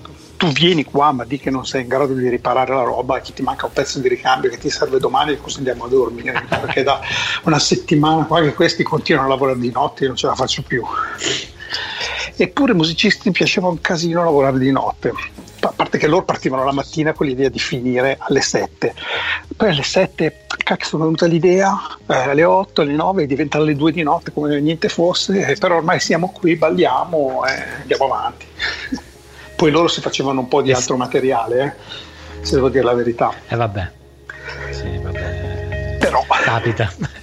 eh, diciamo che loro andavano, avevano, la, avevano mezzi chimici per muoversi e stare belli attivi di notte, e invece il fonico poveretto no, era in coma, mi ricordo. Vabbè, comunque, eh, a me una notte mi, mi ricorda quella volta in cui un amico mio da, ha con una bassi, gigantesca no. busta di plastica contenente delle cose che non si possono dire.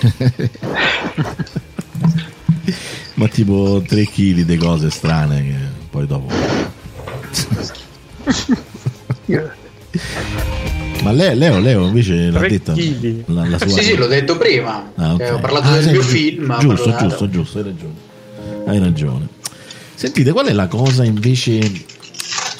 Allora, abbiamo detto ci piace la notte, abbiamo detto che la notte ci ispira, diciamo così, o alcuni di noi per particolare, che comunque in generale la notte eh, funge da ispirazione, consolida anche cose importanti e, e comunque ci, ci, aiuta a realizzare anche cose importanti. Però poi alla fine, a volte la notte è anche eh, il, il, momento in cui si fanno le cose più pazze, magari, cioè nel senso, quindi qual è la cosa più pazza tra virgolette sbarra i, e o come volete più divertente che vi è capitato di aver fatto di notte eh. cioè proprio una cosa proprio fu- assolutamente fuori dal vostro contesto da, dalle vostre abitudini. Francesco, partiamo da Francesco. Oppure chi è che vuole intervenire per primo? Che magari perché già sento il, il rumore di rotelle che, che vi pervade. Vabbè, se poi pensando. posso, vabbè. Di notte, sì, vabbè, ma sempre si tratta sempre di, d'estate, di spiagge e di alcol, le storie folli. Ah, sì, vabbè, sì, certo. E qui Vabbè, entriamo anche nell'argomento forte di questo format, fra poco, secondo me. no, però questa volta non c'entra. Vabbè, mi ricordo una volta in particolare in cui me l'hanno raccontato più che altro perché ho vaghi ho vaghi ricordi, qualcosina la ricordo in cui, vabbè, mi sono denudato, ho cominciato a correre nudo con un amico sulla spiaggia, poi siamo crollati a terra nudi come vermi. Arri- sulla riva del mare e poi sono andato in macchina e ho preso il marsupio e l'ho distrutto così Tanto per l'ho aperto e, e, l'ho fatto in mille pezzi. Ma perché? Ammazza come se, che trasgressione incredibile. Infatti la domanda nasce spontanea, ma perché? Che, perché hai fatto tutto Non lo so, dicono che la mia risposta è stato perché ci tocca, che significa perché gli tocca. Gli sta bene, giusto? Però a parte questo, ma gli sta chi bene. prendercela se non con il marsupio, tutto sommato. E... O trasgressioni Ari, vabbè, no, tra...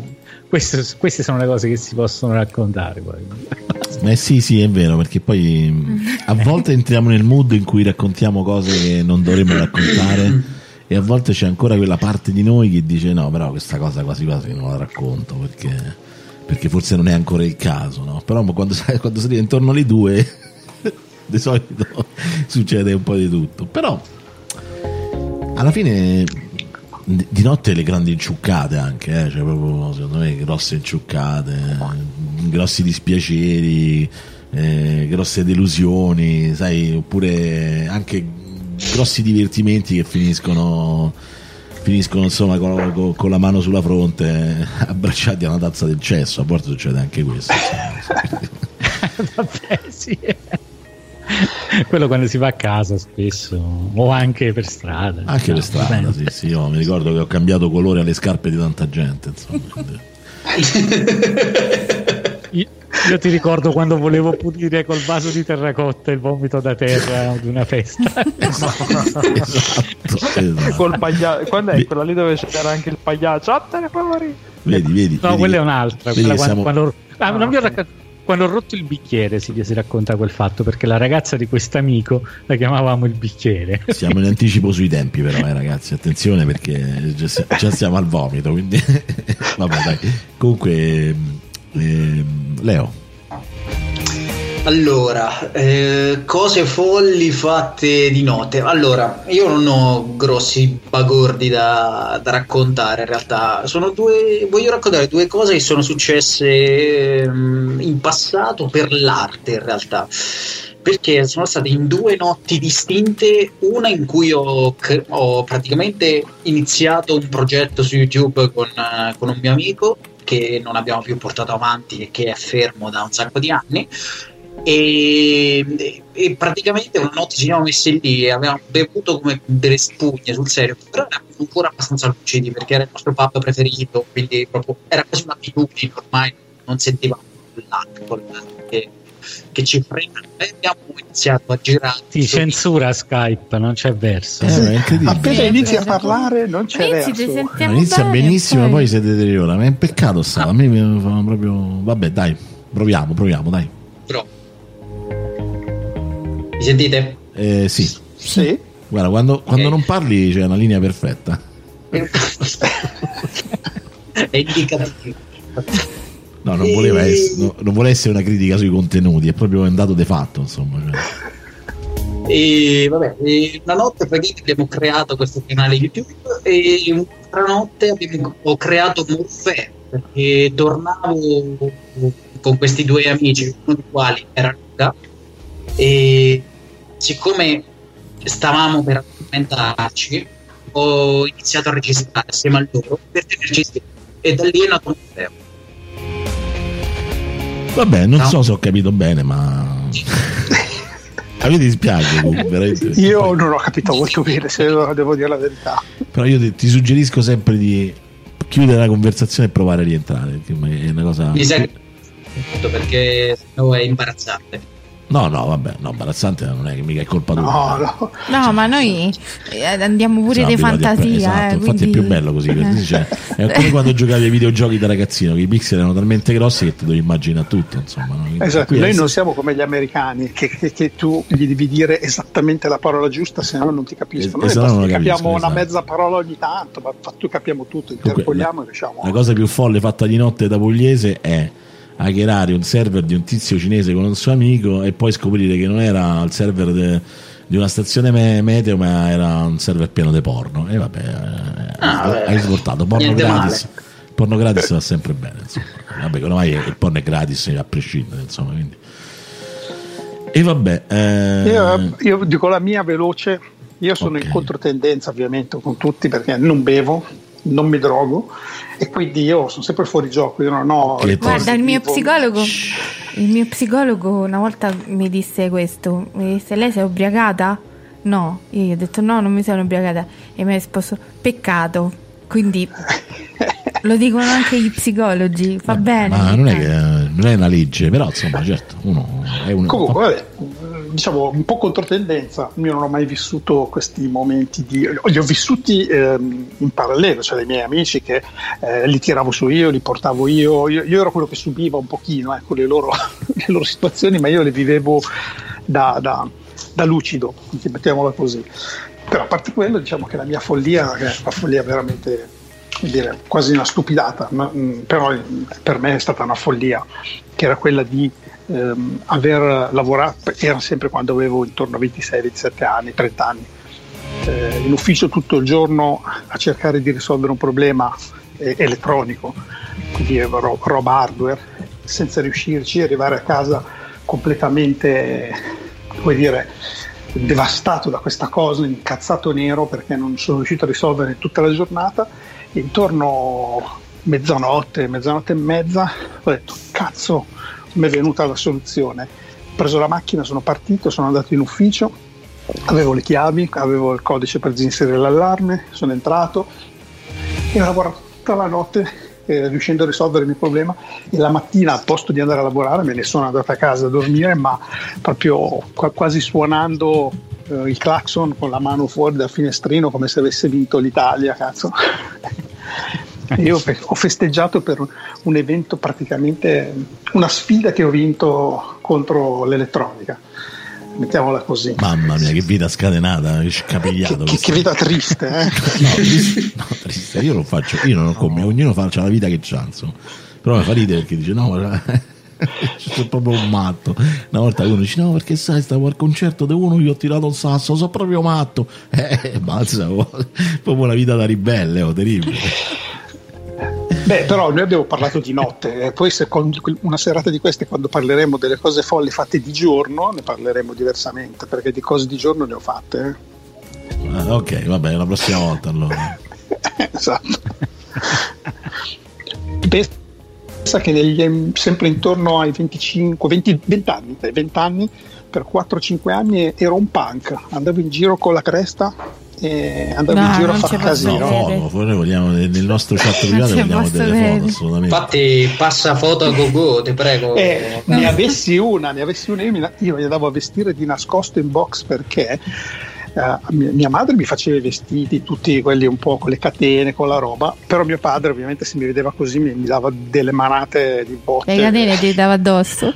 Esatto, allora mi cambiavo nel box, andavamo in giro a fare i nostri pir, a fare i pirla in poche parole e poi quando ritornavo ritornavo in box, mi cambiavo e tornavo su tutto normale come se niente fosse e c'è stato questo paio d'anni in cui andavo in giro veramente a fare, a fare i coglioni, se devo dire proprio la parola giusta, però insomma ah, cioè, non era lo spirito punk, era proprio lo spirito Vabbè, noi... coglioni punk. A Roma c'avevamo a Roma avevamo una comunità molto folta di punk che, tra l'altro occupavano, cioè, stavano sempre a Piazza di Spagna, quindi comunque li con... cioè, ci capitava un po' a tutti di conoscere qualcuno. Ah, dai, questi punk di Piazza di Spagna. Sì. I punk a bestia. Vabbè, comunque sì. ho avuto anch'io il mio periodo da terrorista Vabbè, quelli erano breve, pure, ma l'ho avuto. Mo- molti di loro erano pure scappati di casa. A te non ti è mai capitato questo? Di scappare di casa a me no, a mio fratello. Io no, non sono mai avuto la necessità di scappare. Ho solo tentato. Mh, mm, ho solo cercato di. Niente, no, niente, lasciamo stare. niente, ho solo tentato di fare una cazzata. Mettiamola così. Ok.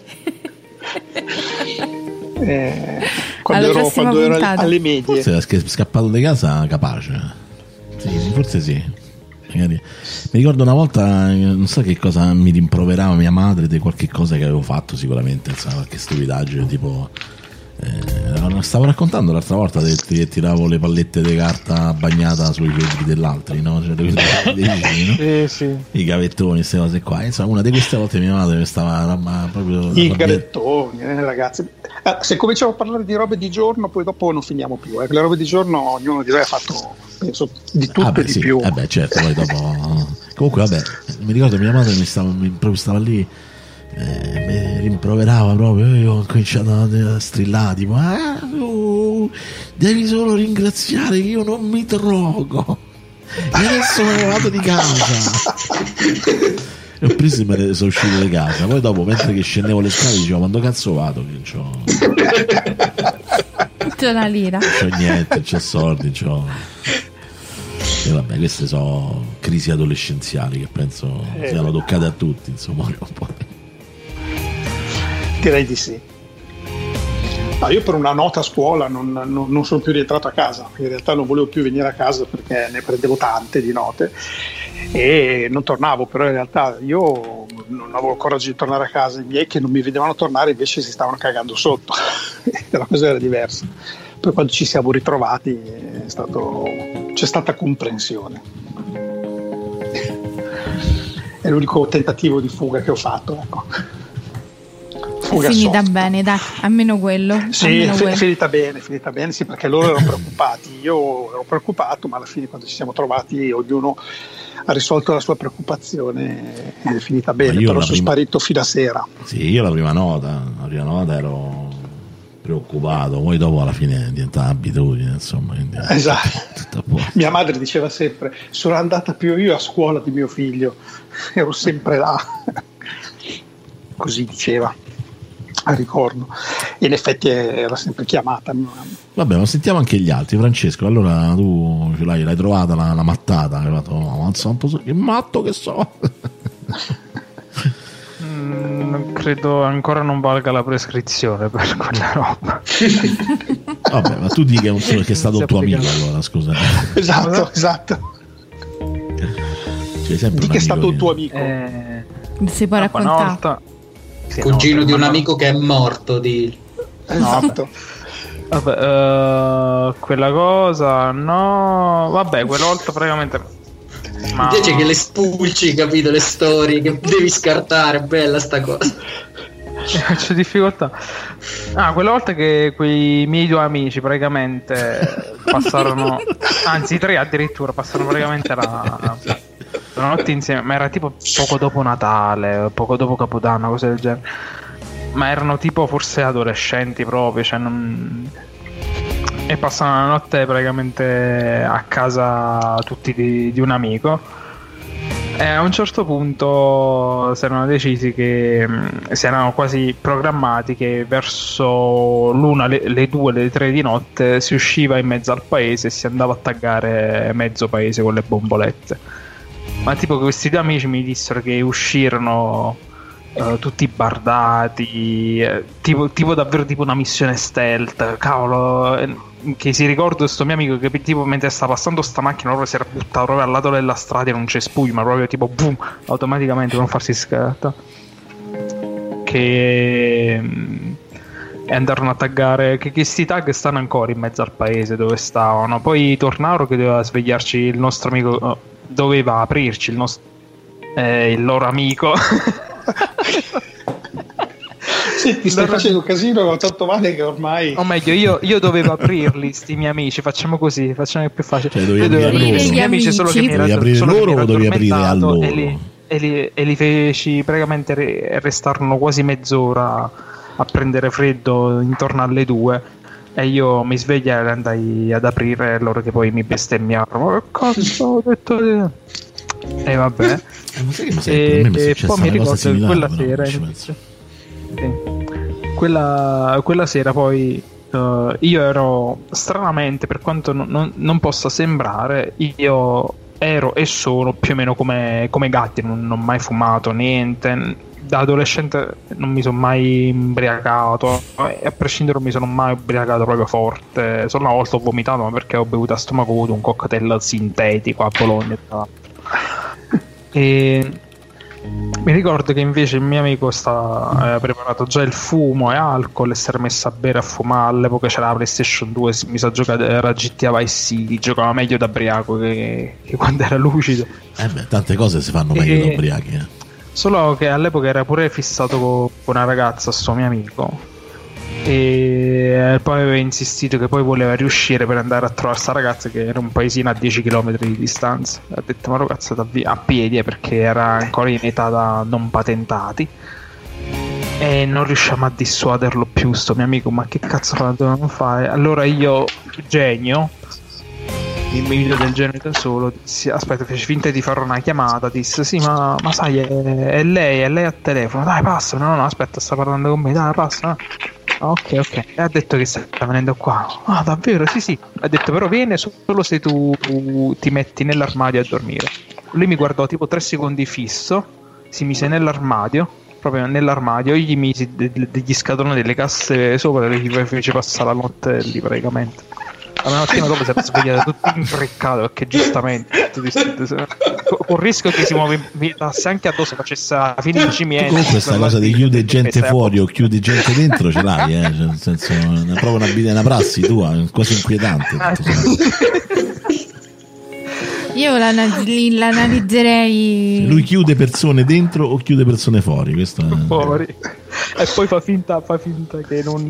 Che è no, ma in realtà è lui che si chiude dentro o è lui che si chiude fuori, è diverso. Lui la vede da un punto di vista diverso. Eh certo. Comunque dico a, a gente che sta in chat, tipo Adriana, che sabato prossimo, se volete e ci avete Skype sul telefonino, vi buttiamo dentro la diretta. Ma anche Giuseppe.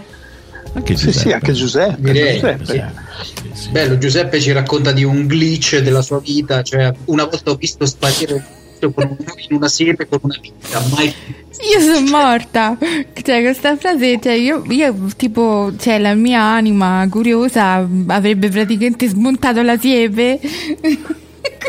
Anche un mio amico Vincenzo Solazzi una sera ubriaco in, nel posto dove andavamo al mare noi che era un, villaggio, un villaggio insomma a Maria Piccola dove stavamo t- tutte le estati ed era un non so se era tipo Pasqua o prima di Pasqua insomma non mi ricordo. Insomma in un periodo in cui non c'è stava praticamente nessuno e tanto c'avevamo le case quindi eh, a un certo punto siamo stati lì quella sera eravamo tutti un po' ubriachi.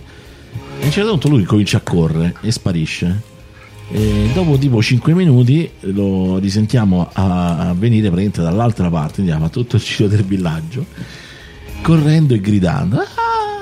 Ah, tutta questa cosa così gridava, gridava e correva che poi era una cosa inquietantissima perché sentivi questo suono che aumentava sempre di più fino a che a un certo punto cioè, ovviamente correndo è andato a finire dentro una frasca e poi è rimasto lì tipo per un quarto d'ora, 20 minuti. Ma da che scappava? Da cosa scappava? Ma niente, scappava da se stesso. Dalla droga, da se scappava stesso. dalla droga. I muscoli. Non si sa. No, no, niente droga, non c'era droga, però qualcosa di simile, insomma. Per la legge era qualcosa di simile. Umberto, Umberto ancora non ha detto niente, ragazzi, attenzione.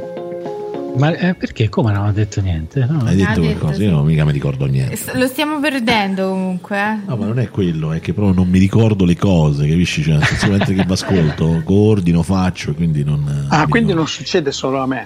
Cacchio, meno male. Non lo so, mi- mia moglie mi attira l'attenzione. Che cosa vuoi? No, ti sto chiedendo se stai bene perché non ti vedo. Benissimo, sto benissimo. Ah. No, no, no, è che proprio che io leggo cose, quindi non è che vi sto a, a sentire sempre al 100%. Faccio, registro, coso.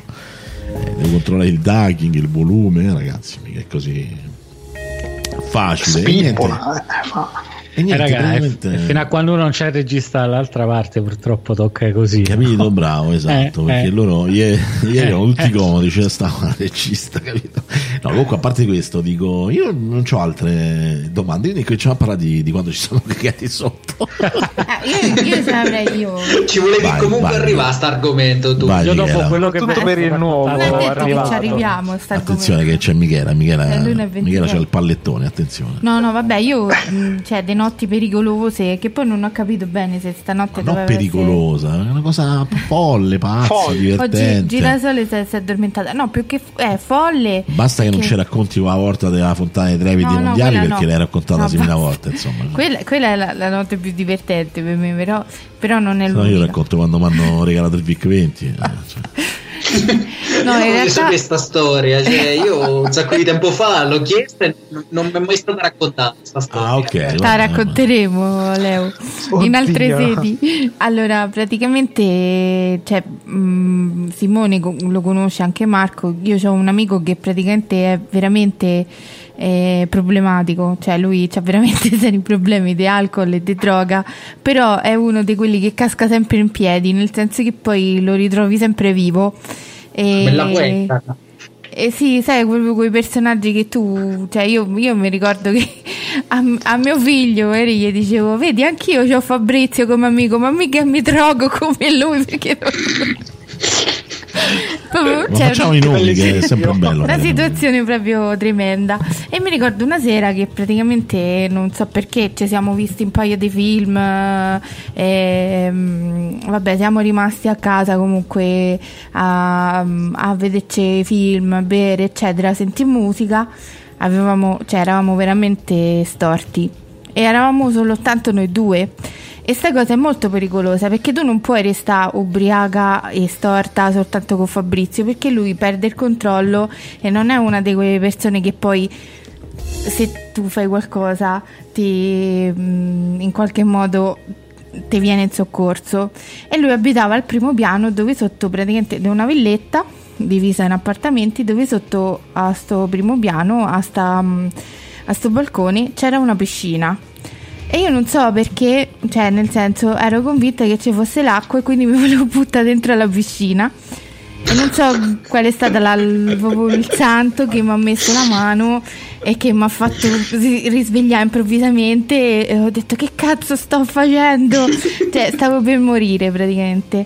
Poi è finita che a un certo punto lui- Fabrizio si è ripreso, io stavo praticamente collassata e è finita che lui mi teneva i capelli, io vomitavo, è proprio una cosa che pensavo... Oh, vedi, vedi che andava a finire. Pensavo che non, non sarebbe mai successo nella mia vita perché veramente lui era quello più storto di tutti, invece era quello che a un certo punto ha dovuto È stata raccogliere mano cocci. pietosa che ti, ha tiri- che ti ha tirato su. Sì.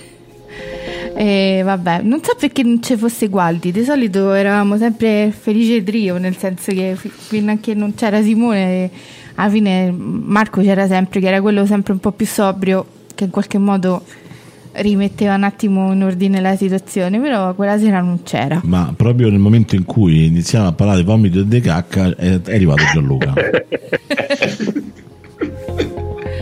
Questo è l'orario no? C'è- Con l'immagine di profilo più bella del mondo.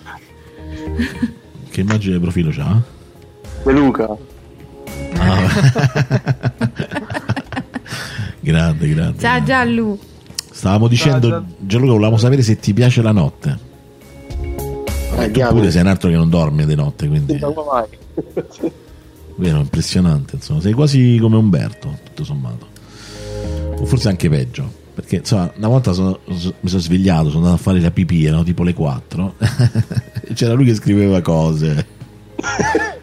e poi io gli ho risposto perché ho detto, vabbè, vediamo se. E continua a rispondermi, quindi vuol dire ero proprio sveglio. Insomma.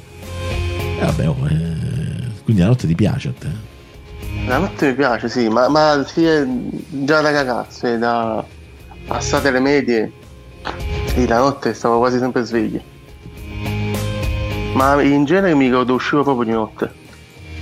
Da solo, perché cioè, da 14 anni che eri a chi becchi di notte, le 3 le 4 di notte. Però boh, cioè, questa cosa mi piaceva. No, aspetta, perché scusa se. Perché Davide ci ha condiviso una foto. Davide, No, scusa. no, Inquietantissimo, lascia stare, lascia stare. È una cavolata. Ok. Ma- È una gualdata. è una guardata, ok. Ma perché non si capisce niente? Cioè, per me perché Eh, lo hai so, è mossa, è venuta hai mossa. fotografato lo Eh, Yeti il- praticamente. il Bigfoot, sì, infatti, stavo per dirlo Potrebbe io, eh. essere qualsiasi cosa. Sì, è una di quelle cose che va a finire sui canali YouTube. è un Comunque, fantasma. qualsiasi cosa fosse stata, non aveva la Non mascherina. aveva la mascherina. Aspetta, Ok. aspetta, Gabriele, ti passo. Oggi, oggi ho sgamato da una chat che, che mi avevano linkato, una chat appena creata su contro il 5G. Magari la butti lì e dici guardate la gente con il 5G. Vabbè, comunque, e allora, Gia- Gian- eh, dato che ci siamo, insomma, ci dedichiamo un attimo la nostra attenzione verso Gianluca. La cosa più matta o divertente che hai fatto di notte? Tiè, po', adesso non comincia a dire che pure tu non hai avuto una vita triste.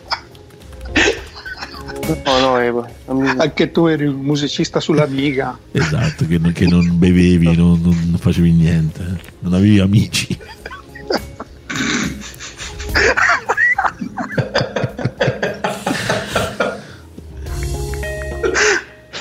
È sparito, è sparito Gianluca.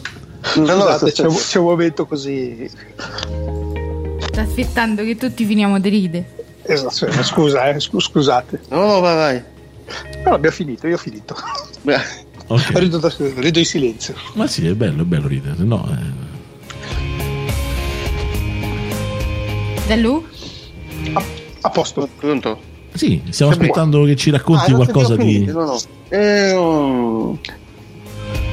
Non lo so, non è che mi viene in mente. Non ti viene in mente? Ah no, no, ok, ok. No, no, pensavo che, che non avevi detto niente, invece avevi detto e magari non ti abbiamo sentito, capito? Era quello un po'... No, mi ricordo una volta. Eh... Ma no, comunque.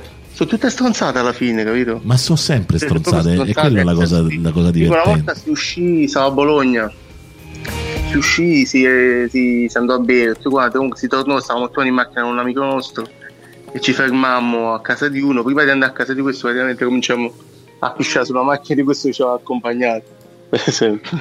Tutti quanti. Che, che cazzimma. Eh, cioè, sì, sì, perché se andava. allora, eh, Anzi, si proprio nullotrusa. E, e pensa poi, siccome lui, boh, mi sa, boh, a questo punto la faccio pure io, si mi sa pisciare pure lui alla fine.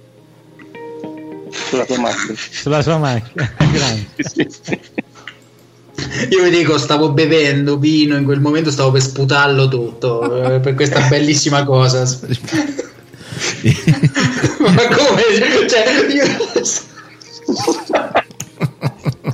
Lo vedi, dice, "Ah, una cazzata, una cazzata, alla fine è svoltata la serata, insomma. No, ma, ma se, se si parla di, di sbronze, stronzate fatte con le sbronze, vado. Ma già stiamo parlando di sbronze. Eh, Sì, ma noi, sì, stiamo, anche. eh, noi è da un pezzo che stiamo parlando. Eh. ore che siamo qua. Que- Io tra poco sono anche ubriaco già così, solo per, per ascolto. Esatto, esatto. Solo a sentire gente che abbraccia le tazze del cesso qui. Che, che le lecca magari. Che schifo. Ecco, quello Come i no. citofoni. Quello no. Come i citofoni. Ah, no, no. niente, vabbè, comunque alla fine io in linea di massima diciamo che le domande che mi hanno preparato stasera l'ho finite, quindi, eh, eh, però, però, è stato bello perché abbiamo iniziato con, con un gioco di ruolo fondamentalmente, cioè quello post-apocalittico, pseudo-fantasy, dove medievale. Giorno, medievale, esatto, dove un giorno ci ritireremo tutti nel mio borgo e ognuno deve saper fare qualcosa, quindi allora Gianluca sa cucinare, quindi sicuro va a finire in cucina. Qualcosa si in cucina, sì. Esatto, Francesco gestire, gestisce oltre a fare il pane, quindi tutta la parte della panificazione, si occupa del libro mastro, cioè sta lì e fa amministra. I servizi segreti le risorse. Ah. Aspetta, però ti devo interrompere perché Giuseppe c'ha un ricordo e va raccontato. Attenzione, Aspetta, a proposito di pisciare, mi sono ricordato di come un'amica di mio fratello per venire con noi ad una serata in un locale si buttò praticamente dal piano rialzato di casa sua, finendo nel giardino di casa. Madonna. Un tonfo che ricorderò per tutta la vita, ma perché? Cioè, non capisco. Quale le amiche di Giuseppe Con fa Assassin's Creed. Quando ancora antelittera Giuseppe racconta solo storie di gente che sparisce che è misterioso questo ragazzo. Al ritorno era ubriaca come uno struzzo si mette a farla in mezzo alla strada e poi letteralmente si uccide per, per quindi l'amica è morta, ovviamente. Prima è esplosa di piscio e poi dopo si è sfragnata contro il cancello. Ah, è, sopravvissuta nel, to- è sopravvissuta nel tonfo, nel buttarsi di sotto, però è morta per, a ritorno quando ha aperto il cancello. Dai, mi ci fa piacere. Sono figli di guardi, mica è colpa mia. Ah, vabbè. vabbè. Devo dire che la verità è che anch'io sono caduto, a volte non, non, non, c'era un motivo reale, però mi ricordo che una volta c'era questo, sempre questo mio amico Vincenzo, che in una sera particolare a un certo punto lui era salito, vabbè, casa, cioè la mia casa, lui saliva le scale, c'era la casa mia, a un certo punto dice, mo ritorno, no?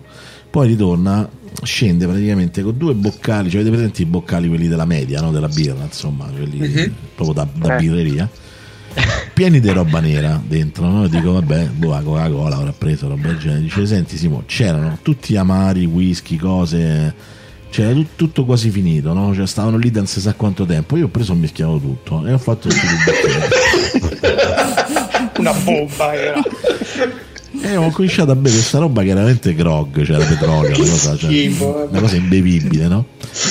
Poi giusto il tempo di prende coscienza di riuscire a portare in qualche modo su sti bicchieri, cioè quindi sul tavolo di fuori, manca di che, e dice vabbè dai stiamo un po' così per smartire, facciamoci una passeggiata. E a un certo punto siamo messi sulla riva del mare a camminare verso una direzione, però per me la spiaggia era inclinata da 30 gradi, cioè nel senso era un'enorme e infinita salita e stavamo a fare salita, arrancavamo e parlavamo, parlavamo, parlavamo parlavamo, ma a un certo punto io mi giro e facevo vincere, torniamo indietro, se no tutta questa strada rifarla indietro è un casino.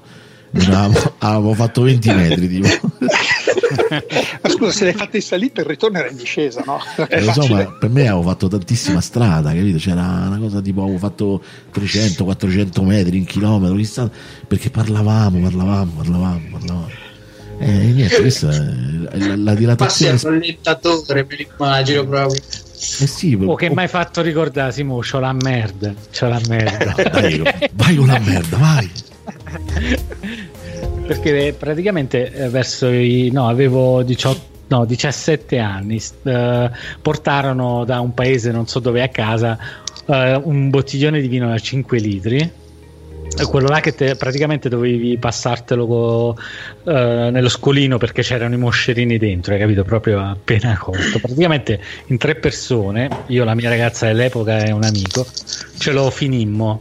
Quindi l'ultima cosa che ricordo è di essere sceso un attimo giù a fare una passeggiata, dopodiché non ricordo più niente, però ricordo di essermi svegliato la mattina con mia madre che urlava come una bestia con lo zoccolo in mano. Che avevo cagato nel bidet. No.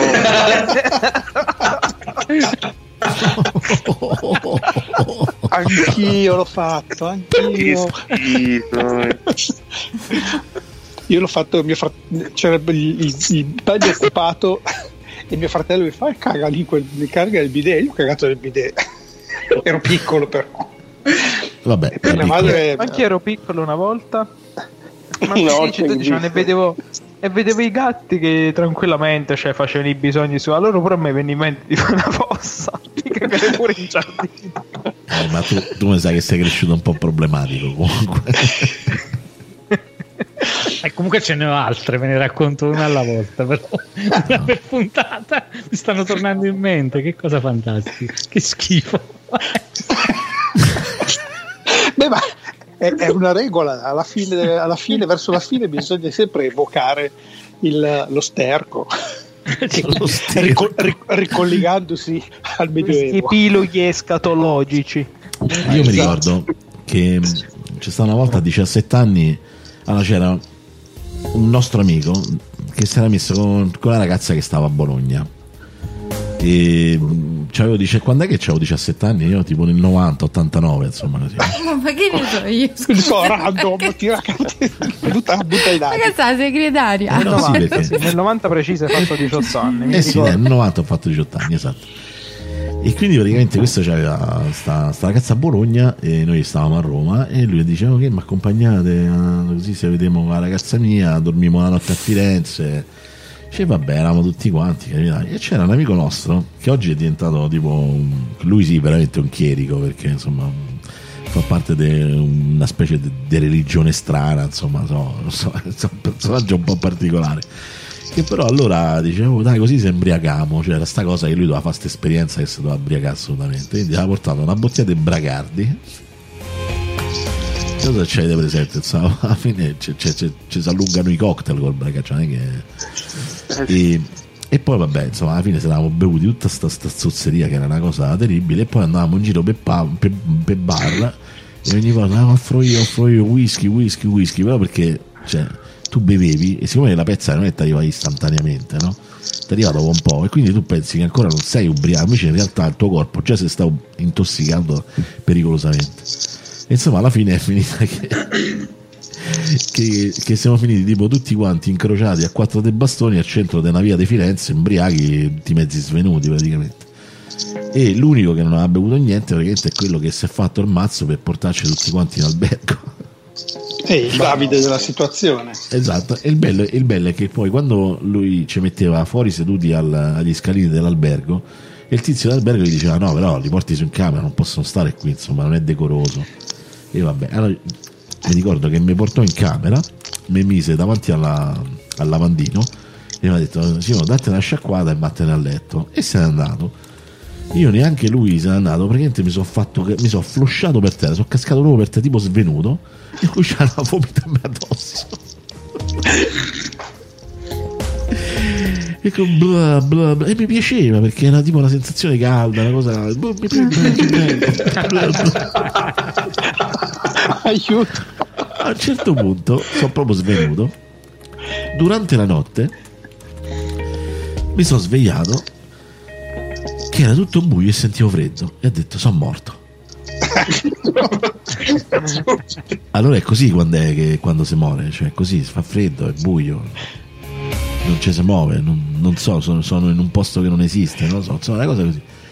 Poi in realtà poi eh, piano piano, piano uscendo un po' dal torpore ho acceso la luce e sempre sta amico mio mi aveva praticamente spogliato, mi ha messo sul letto e aveva aperto la finestra. Vi dico solo che era dicembre. Quindi è entrato tutto st- sto freddo, era tutto lo svomitazzo che era tipo diventato mezzo ghiaccetto. Aiuto. Po- por- quell'amico lì fagli una statua. cazzo. Esatto. La mattina dopo dovevamo andare via, io capirai, cioè nel senso quando ho preso coscienza, cioè, veramente c'era, gli avevo riverniciato mezza parete lì, è una cosa schifosissima. A un certo punto ho preso, ho buttato tutto dentro una busta, ho messo tutto dentro la valigia e ho detto vabbè ci penserò domani. Poi mentre che, che stavo uscita dalla stanza, raccogliendo tutte quante le cose, vedevo che c'erano gli, inservienti che stavano iniziando a fare le pulizie e c'era un tizio che vedevo che stava andando, ah, sta andando via così la pulisco, no? Ah sì sì, allora comincio ad avvicinarmi verso le scale, dico, me ne va, però a metà delle scale dico, no, non, io lo devo dire, io lo devo dire perché se no questo poi quando vado giù mi, si roba del genere. Gli ho detto guarda, ti devo chiedere scusa, però io stanotte sono stato male, insomma un po' vomitato, un po' sporcato, ho fatto un po' un casino dentro la stanza. Ah, non si preoccupi, ma eh, ci mancherebbe altro. E vada tranquillo e non succede niente. Allora, eh, vabbè, ok, grazie, arrivederci, prego, prego. Mentre scendo le scale, orca da lava.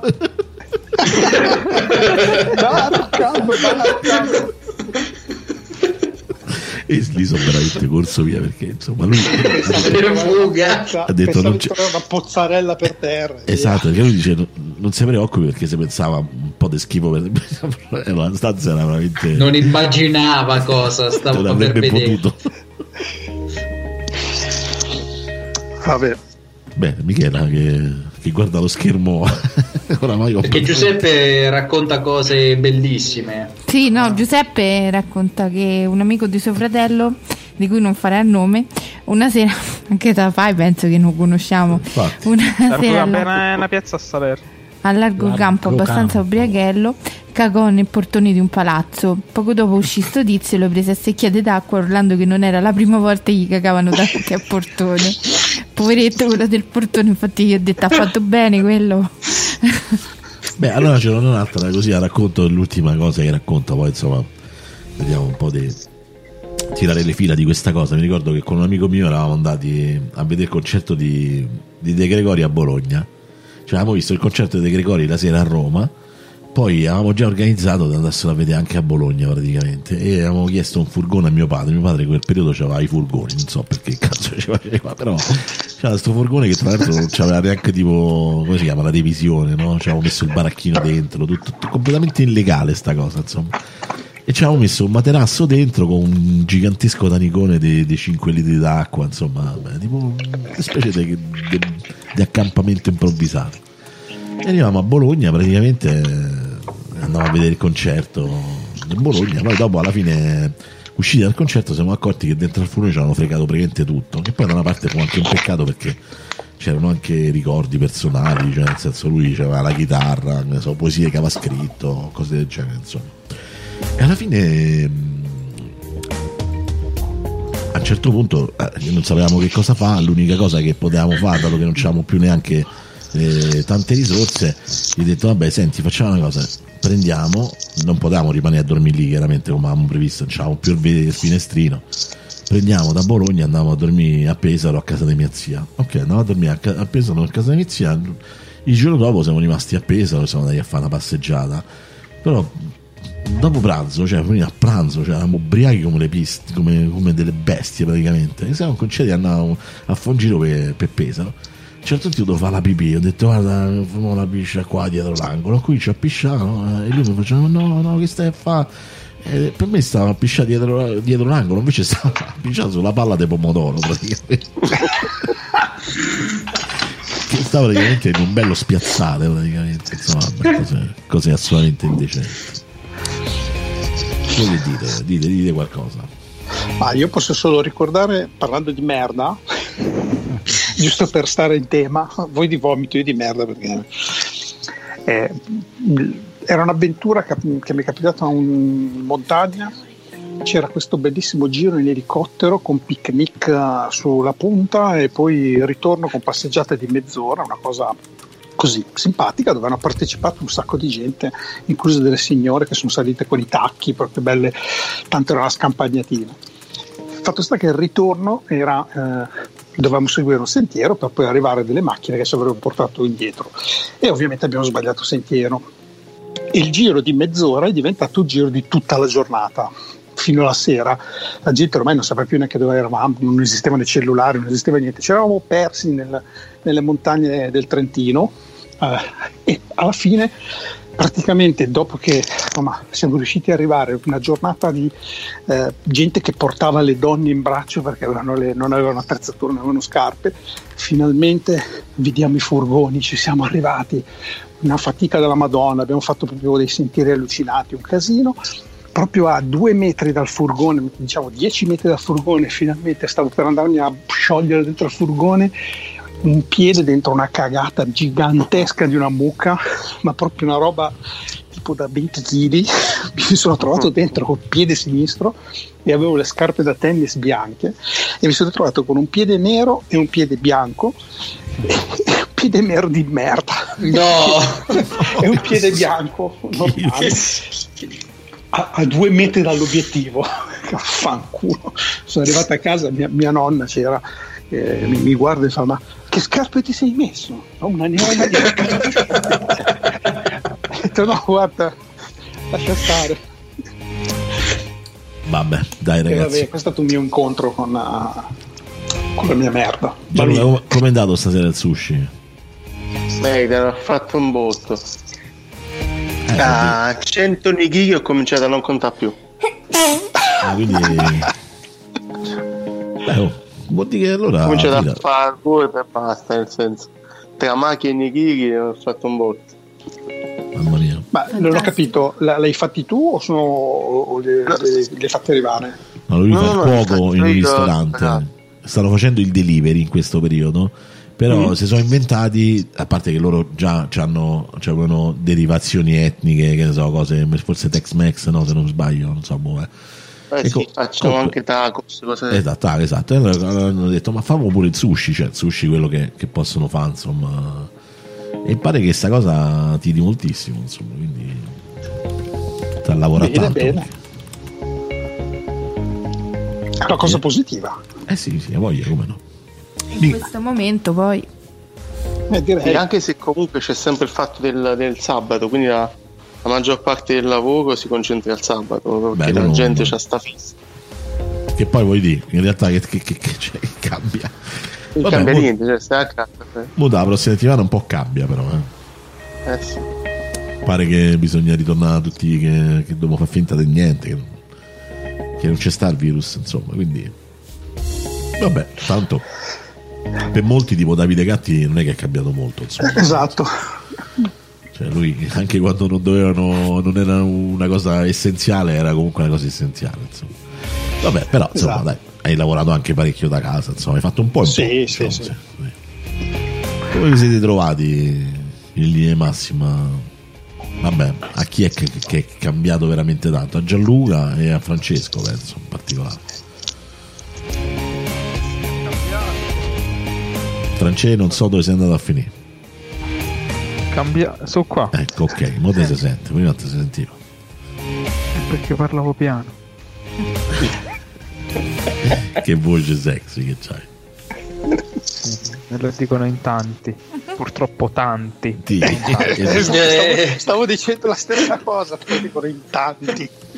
tanti. No, ma l'ho detto oggi che si discuteva da qualche parte che c'era tutta sta mania ora, tutti quanti che diventano bisex. Ho detto pure io da sempre voglio diventare bisex, pure a me mi voglio far piacere la fagiana, però vabbè, non ci riesco però. Quindi tu parti Eh, da- dall'altra, dall'altra situazione. insomma. Vabbè, dai, ragazzi, dai, chi è che c'ha qualcosa da raccontare? Perché sennò andiamo anche una cosa a caso, eh, cioè cose che vi vengono in mente adesso, così. Cioè, voglio raccontarvi questa cosa così. Eh, tipo Guardate, ti ragazzi. racconto di, di quella volta che, che ho chiuso fuori una persona che mi abita a casa per un quarto d'ora. fuori al terrazzo. Beh, cioè, tipo ieri, questo è successo ieri. Tipo ieri. sì. Oramai l'altro ieri. Oramai l'altro Non l'ho, ieri. non l'ho fatto apposta, eh. Non l'hai fatto apposta. No. E te ne sei dimenticato. però- no, no, però ho fatto apposta a far finta di non capire che volevo essere aperto. Io ti ho detto, tu chiudi gente dentro l'armadio, chiudi persone fuori dalla finestra. mm, Vabbè, ognuno ha i propri metodi. Io ho chiuso i miei fuori dalla porta una volta, cioè, cioè, loro sono usciti, io mi sono addormentato e avevo la chiave, lasciato la chiave dentro, solo che mio padre con due spallate alla fine ha tirato giù la porta. La Madonna. All the door, all the door. E oh, suona, suona anche lì, non Trova c'era un modo, cellulare, un non modo. c'era. Dopo che hai provato a bussare, suonare, fare casino, tutto, eh, era anche forse le due, le tre di notte. Che ti ha fatto? dopo? Eh, eh, Ha preso le totò. non me lo ricordo, però sicuramente non mi ha detto birichino, ma perché hai lasciato la chiave dentro? L'ha messo al posto della porta. se- Non lo so. ha fatto che- Oibo. Esatto. E mi ricordo una volta, ragazzi, stavo, stavo, stavo ancora a Cesena, ero andato tranquillamente andato a, a studiare in aula studio, però stavo facendo la tesi, neanche a farlo apposta, più o meno era quel periodo là. E c'era sto coinquilino, lo stesso della mozzarella che ho, eh, che ho parlato qualche giorno fa a, a ricette apocalittiche, quelle che gli portava mozzarella. Ho detto, uh-huh. vabbè, eh, vabbè, tu vai, io pulisco casa, boh, pulisci casa, mi raccomando, puliscila bene, perché era il tipo che mi ricordo una volta gli dissi, mi raccomando, quando lava, lava fai, mi raccomando, abbiamo lavato dappertutto, tu lava le scale, sì. Lui lavò le scale, però non si dimenticò dei pianerottoli, proprio, proprio le scale, gli deve dare le istruzioni precise. Vabbè. A parte questo, sì, sì vabbè, fa, fa le pulizie, cioè, ci, vediamo, ci vediamo a pranzo. Dopo mezz'ora mi vedo che mi arriva vestito da casa con le ciabatte in, in aula studio che più o meno stava a un 500 metri da, da casa nostra. E disse: Che cazzo ci fai qua? Eh no, ho spazzato fuori la. Sto buttando fuori la polvere che ho raccolta e mi si è chiusa la porta. E ciao, allora lascia tutto lì. Vai, vai lì che comunque vai dove c'è la porta. Ma dove andate ragazzo? lui si era dimenticato pure la, la, chiave dietro, quindi non entrava la chiave da, dal davanti. Detto, cazzo fai? E praticamente questa era una casa, diciamo, una, una casa singola a, un, a, due piani, diciamo. Però nel primo piano c'era praticamente niente, c'era solo un corridoio che portava sul, su una porta che, del cortile e poi c'erano le scale e si saliva sopra. Allora non si apriva la porta davanti, allora dovetti sfondare la porta di dietro praticamente, che era un pochino più, più fragile, diciamo, però poi ci siamo tenuti la porta dietro. Hai sfondato la porta di dietro, bravo. Ciao, guarda caso, guarda cioè, caso. Che terminologia. Davvero cioè, una cosa era facile, una cosa era fare era pulizzare la casa e non serve proprio a niente, però. Non dovevi uscire. Oh, si, si, chiude lì in un buco quello un coppo a gomito mannaggia non parlate non parlate arabo che io non vi capisco ecco più, è razzismo, si, si, si, sta facendo è meno utile di un buco del culo sul gomito allora, intanto c'è Giuseppe, c'è Giuseppe vabbè, che, che, ovviamente si è prenotato per la, per la prossima volta. Ok, perfetto. E, sì, sì, però dopo si, si deve togliere un salernitano, troppi salernitani. E è rimasto fuori casa con il fratello una notte e ha dormito, ha dormito insieme al fratello con le scale del palazzo. Gira se le sta mollando. Sì, ma anche noi. Anche io sto per mollare. io ho una storia amici, molto simile a quella di Giuseppe. Anche io. io. Pure io ce l'ho, sì. Raga, io mi sa che vi saluto perché veramente mi si chiudono gli occhi. Ma ce la teniamo per la prossima settimana, dai, così che almeno yeah. abbiamo, eh, visto che siamo arrivati alla bellezza di quasi le due, insomma, diciamo. Eh sì. Si può tranquillamente fare, insomma, che stasera. Però la prossima volta mi organizzo meglio, voglio fare un po' sta cosa del voglio fare la seconda puntata del nostro casale della sopravvivenza che è importante, dice, organizzo un po' tutta la farma. Vediamo che cosa succede. E poi sì, allora, ma ma come in tutte le grandi sessioni di gioco di ruolo quando si fanno le campagne, avremo una sessione crea i personaggi e li abbiamo creati. Eh sì, esatto. Beh, però mm, più o meno possiamo, sì, esatto, possiamo fare di meglio su, sulla creazione. abbiamo creato l'ambientazione, l'ambientazione più che i personaggi, esatto, bravo, sono d'accordo, bravo, vedi, vedi. Va bene, io ringrazio e saluto Francesco. Ciao ragazzi che ha dei tempi di risposta fuori. Francesco che sono quasi peggio di quelli dei Gualdi eh, ho pensato che ma è morto. No io vi ho risposto subito ragazzi c'era, c'era stare una ah, latenza c'è un lag, nella... ok va bene ok eh. può essere può essere può essere.